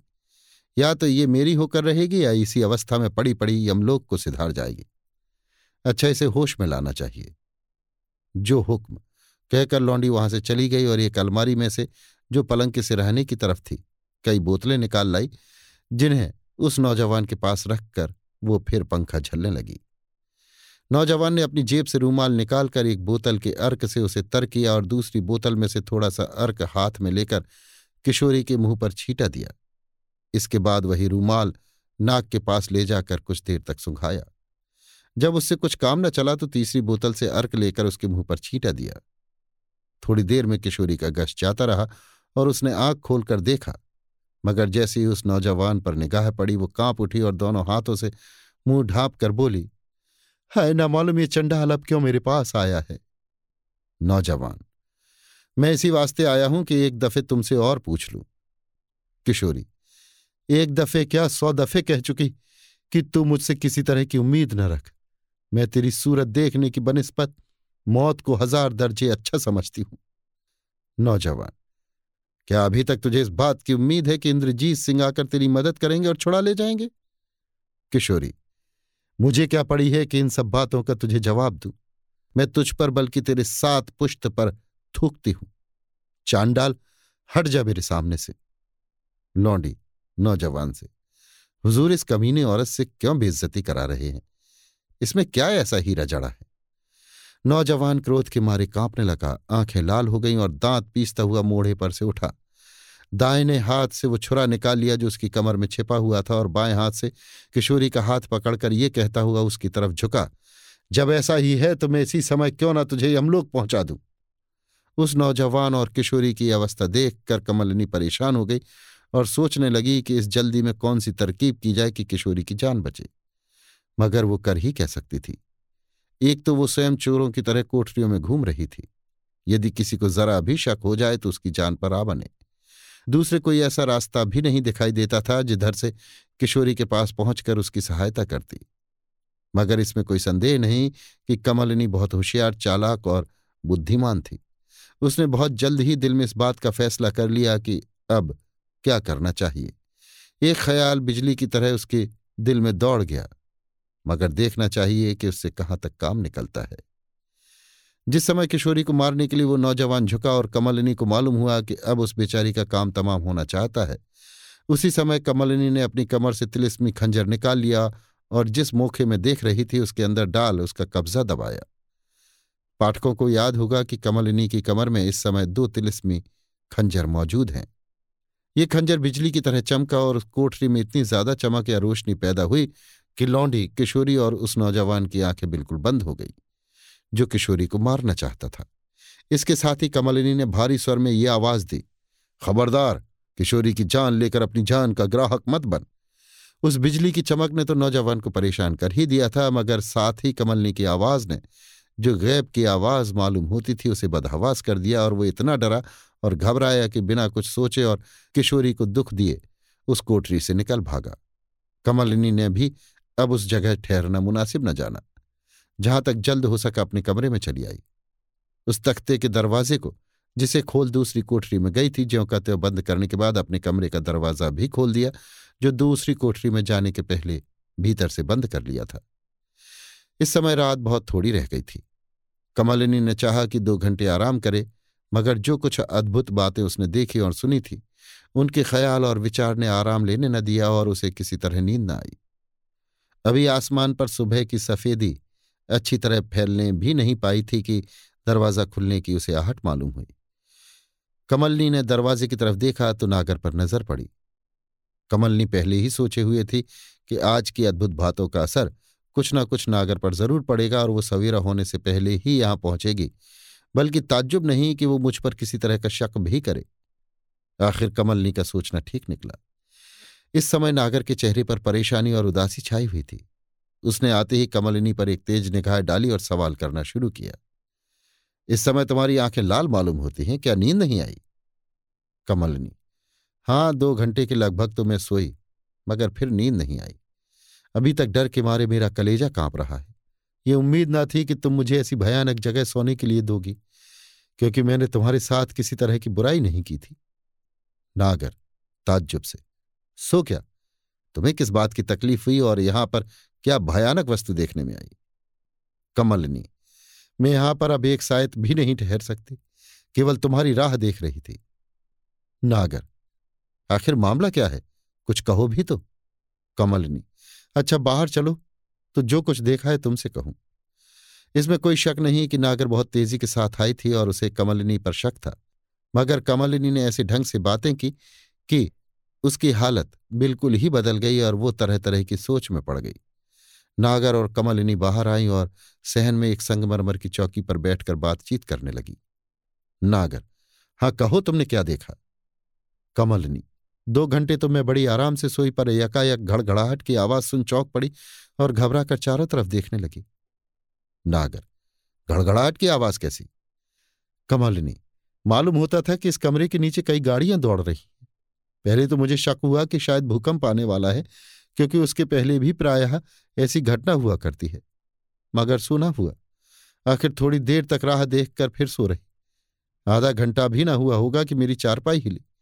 मैं घबरा कर उठ बैठी और अपने सामने एक कम उम्र के लड़के को देखकर ताज्जुब करने लगी। नागर ताज्जुब से। कम उम्र लड़का? या कोई औरत थी? शायद तुमने अच्छी तरह ख्याल ना किया हो। कमलिनी। जी नहीं, जहाँ तक मैं समझती हूँ वो लड़का ही था। नागर। भला उसकी उम्र क्या होगी? और सूरज शक्ल कैसी थी? कमलनी। शायद चौदह या पंद्रह वर्ष होगी। चेहरा खूबसूरत और रंग गोरा। सिर पर मुड़ासा बांधे और हाथ में एक बड़ा सा डिब्बा लिए था। नागर, कुछ सोचकर, तुमने धोखा खाया। वो ज़रूर कोई औरत, बल्कि कमल अच्छा तब क्या हुआ? कमलनी, उसने आते ही मुझसे पूछा कि सच बता किशोरी कहाँ है? नागर, आते ही किशोरी को पूछा। कमलिनी जी हाँ मैंने जवाब दिया कि मुझे खबर नहीं। इतना सुनते ही उसकी आँखें लाल हो गईं और गुस्से के मारे थर थर कांपने लगा। उसने वो बड़ा डिब्बा जो हाथ में लिए था, ज़मीन पर दे मारा।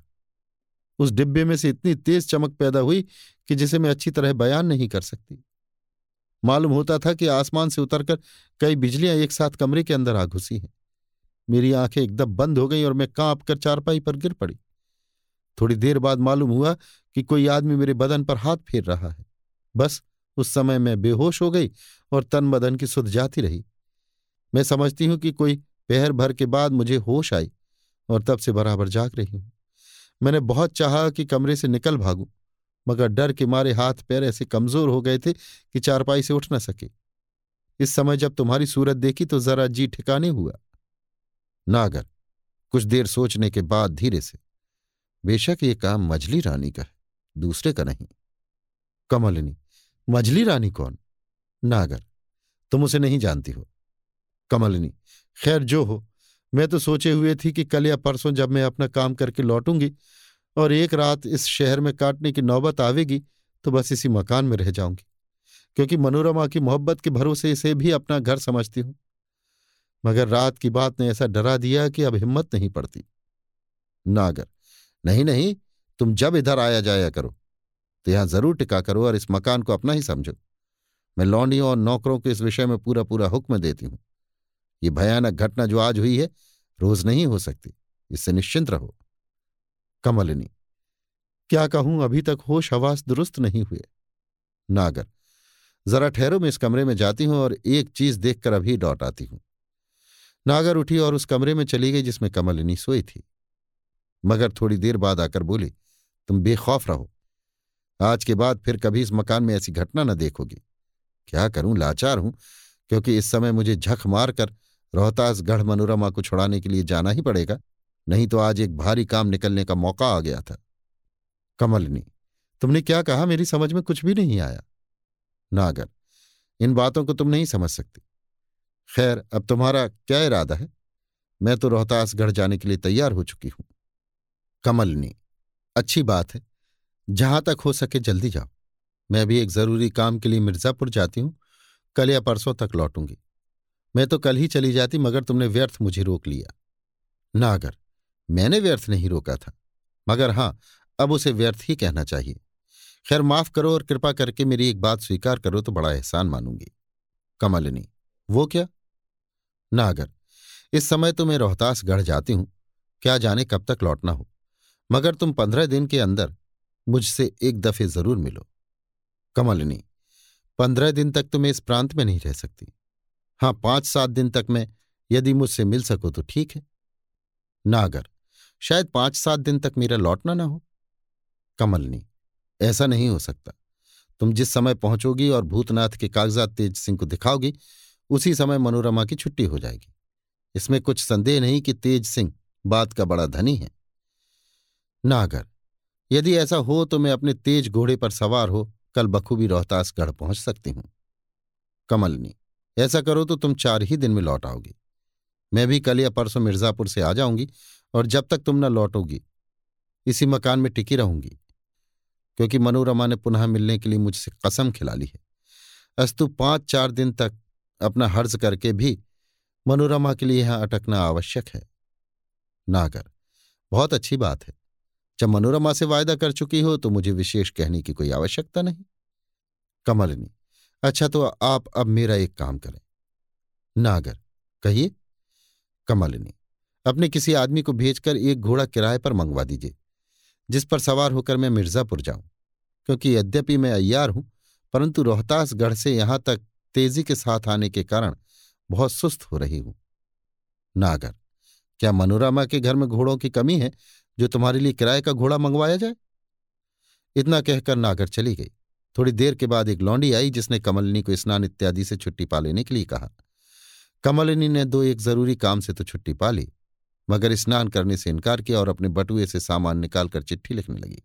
घंटे भर बाद सफ़र के सामान से लैस होकर कई लौंडियों को साथ लिए हुए नागर भी उसी जगह आ पहुँची जहाँ कमलनी बैठाई गई थी। उस समय कमलिनी चिट्ठी लिख चुकी थी। नागर मैंने तुम्हारे पास इसलिए एक लौंडी भेजी थी कि तुम्हें नहला धुला दे, मगर तुमने कमलनी हाँ मैंने स्नान नहीं किया, क्योंकि इस समय, अर्थात सूर्योदय के पहले स्नान करने की मेरी आदत नहीं। कहीं स्नान कर लूँगी और कामों से छुट्टी पा चुकी हूँ। नागर, खैर, कुछ मेवा खाकर जल पी लो। कमलनी नहीं। इस समय माफ़ करो। हाँ थोड़ा सा मेवा साथ रख लूँगी, जो सफ़र में काम आवेगा। थोड़ी देर बाद दो घोड़े कसे कसाए लाए गए। एक पर नागर और दूसरे पर कमलिनी सवार हुई। उस समय कमलिनी ने वो चिट्ठी जो अभी घंटा भर हुआ लिखकर तैयार की थी, नागर के हाथ में दे दी और कहा, इसे हिफाजत से रखो। मनोरमा को देकर मेरी तरफ़ से जय माया की कहना। वो चिट्ठी लिफाफे के अंदर थी और जोड़ पर मुहर लगाई हुई थी। बाग के बाहर निकलकर कमलिनी ने पश्चिम का रास्ता लिया और नागर पूरब की तरफ़ रवाना हुई। अभी आप सुन रहे थे देवकीनंदन खत्री के लिखे उपन्यास, चंद्रकांता संतति के छठवें भाग का सातवां बयान, मेरी यानी समीर गोस्वामी की आवाज़ में। इसके साथ ही चंद्रकांता संतति का छठवां भाग समाप्त होता है।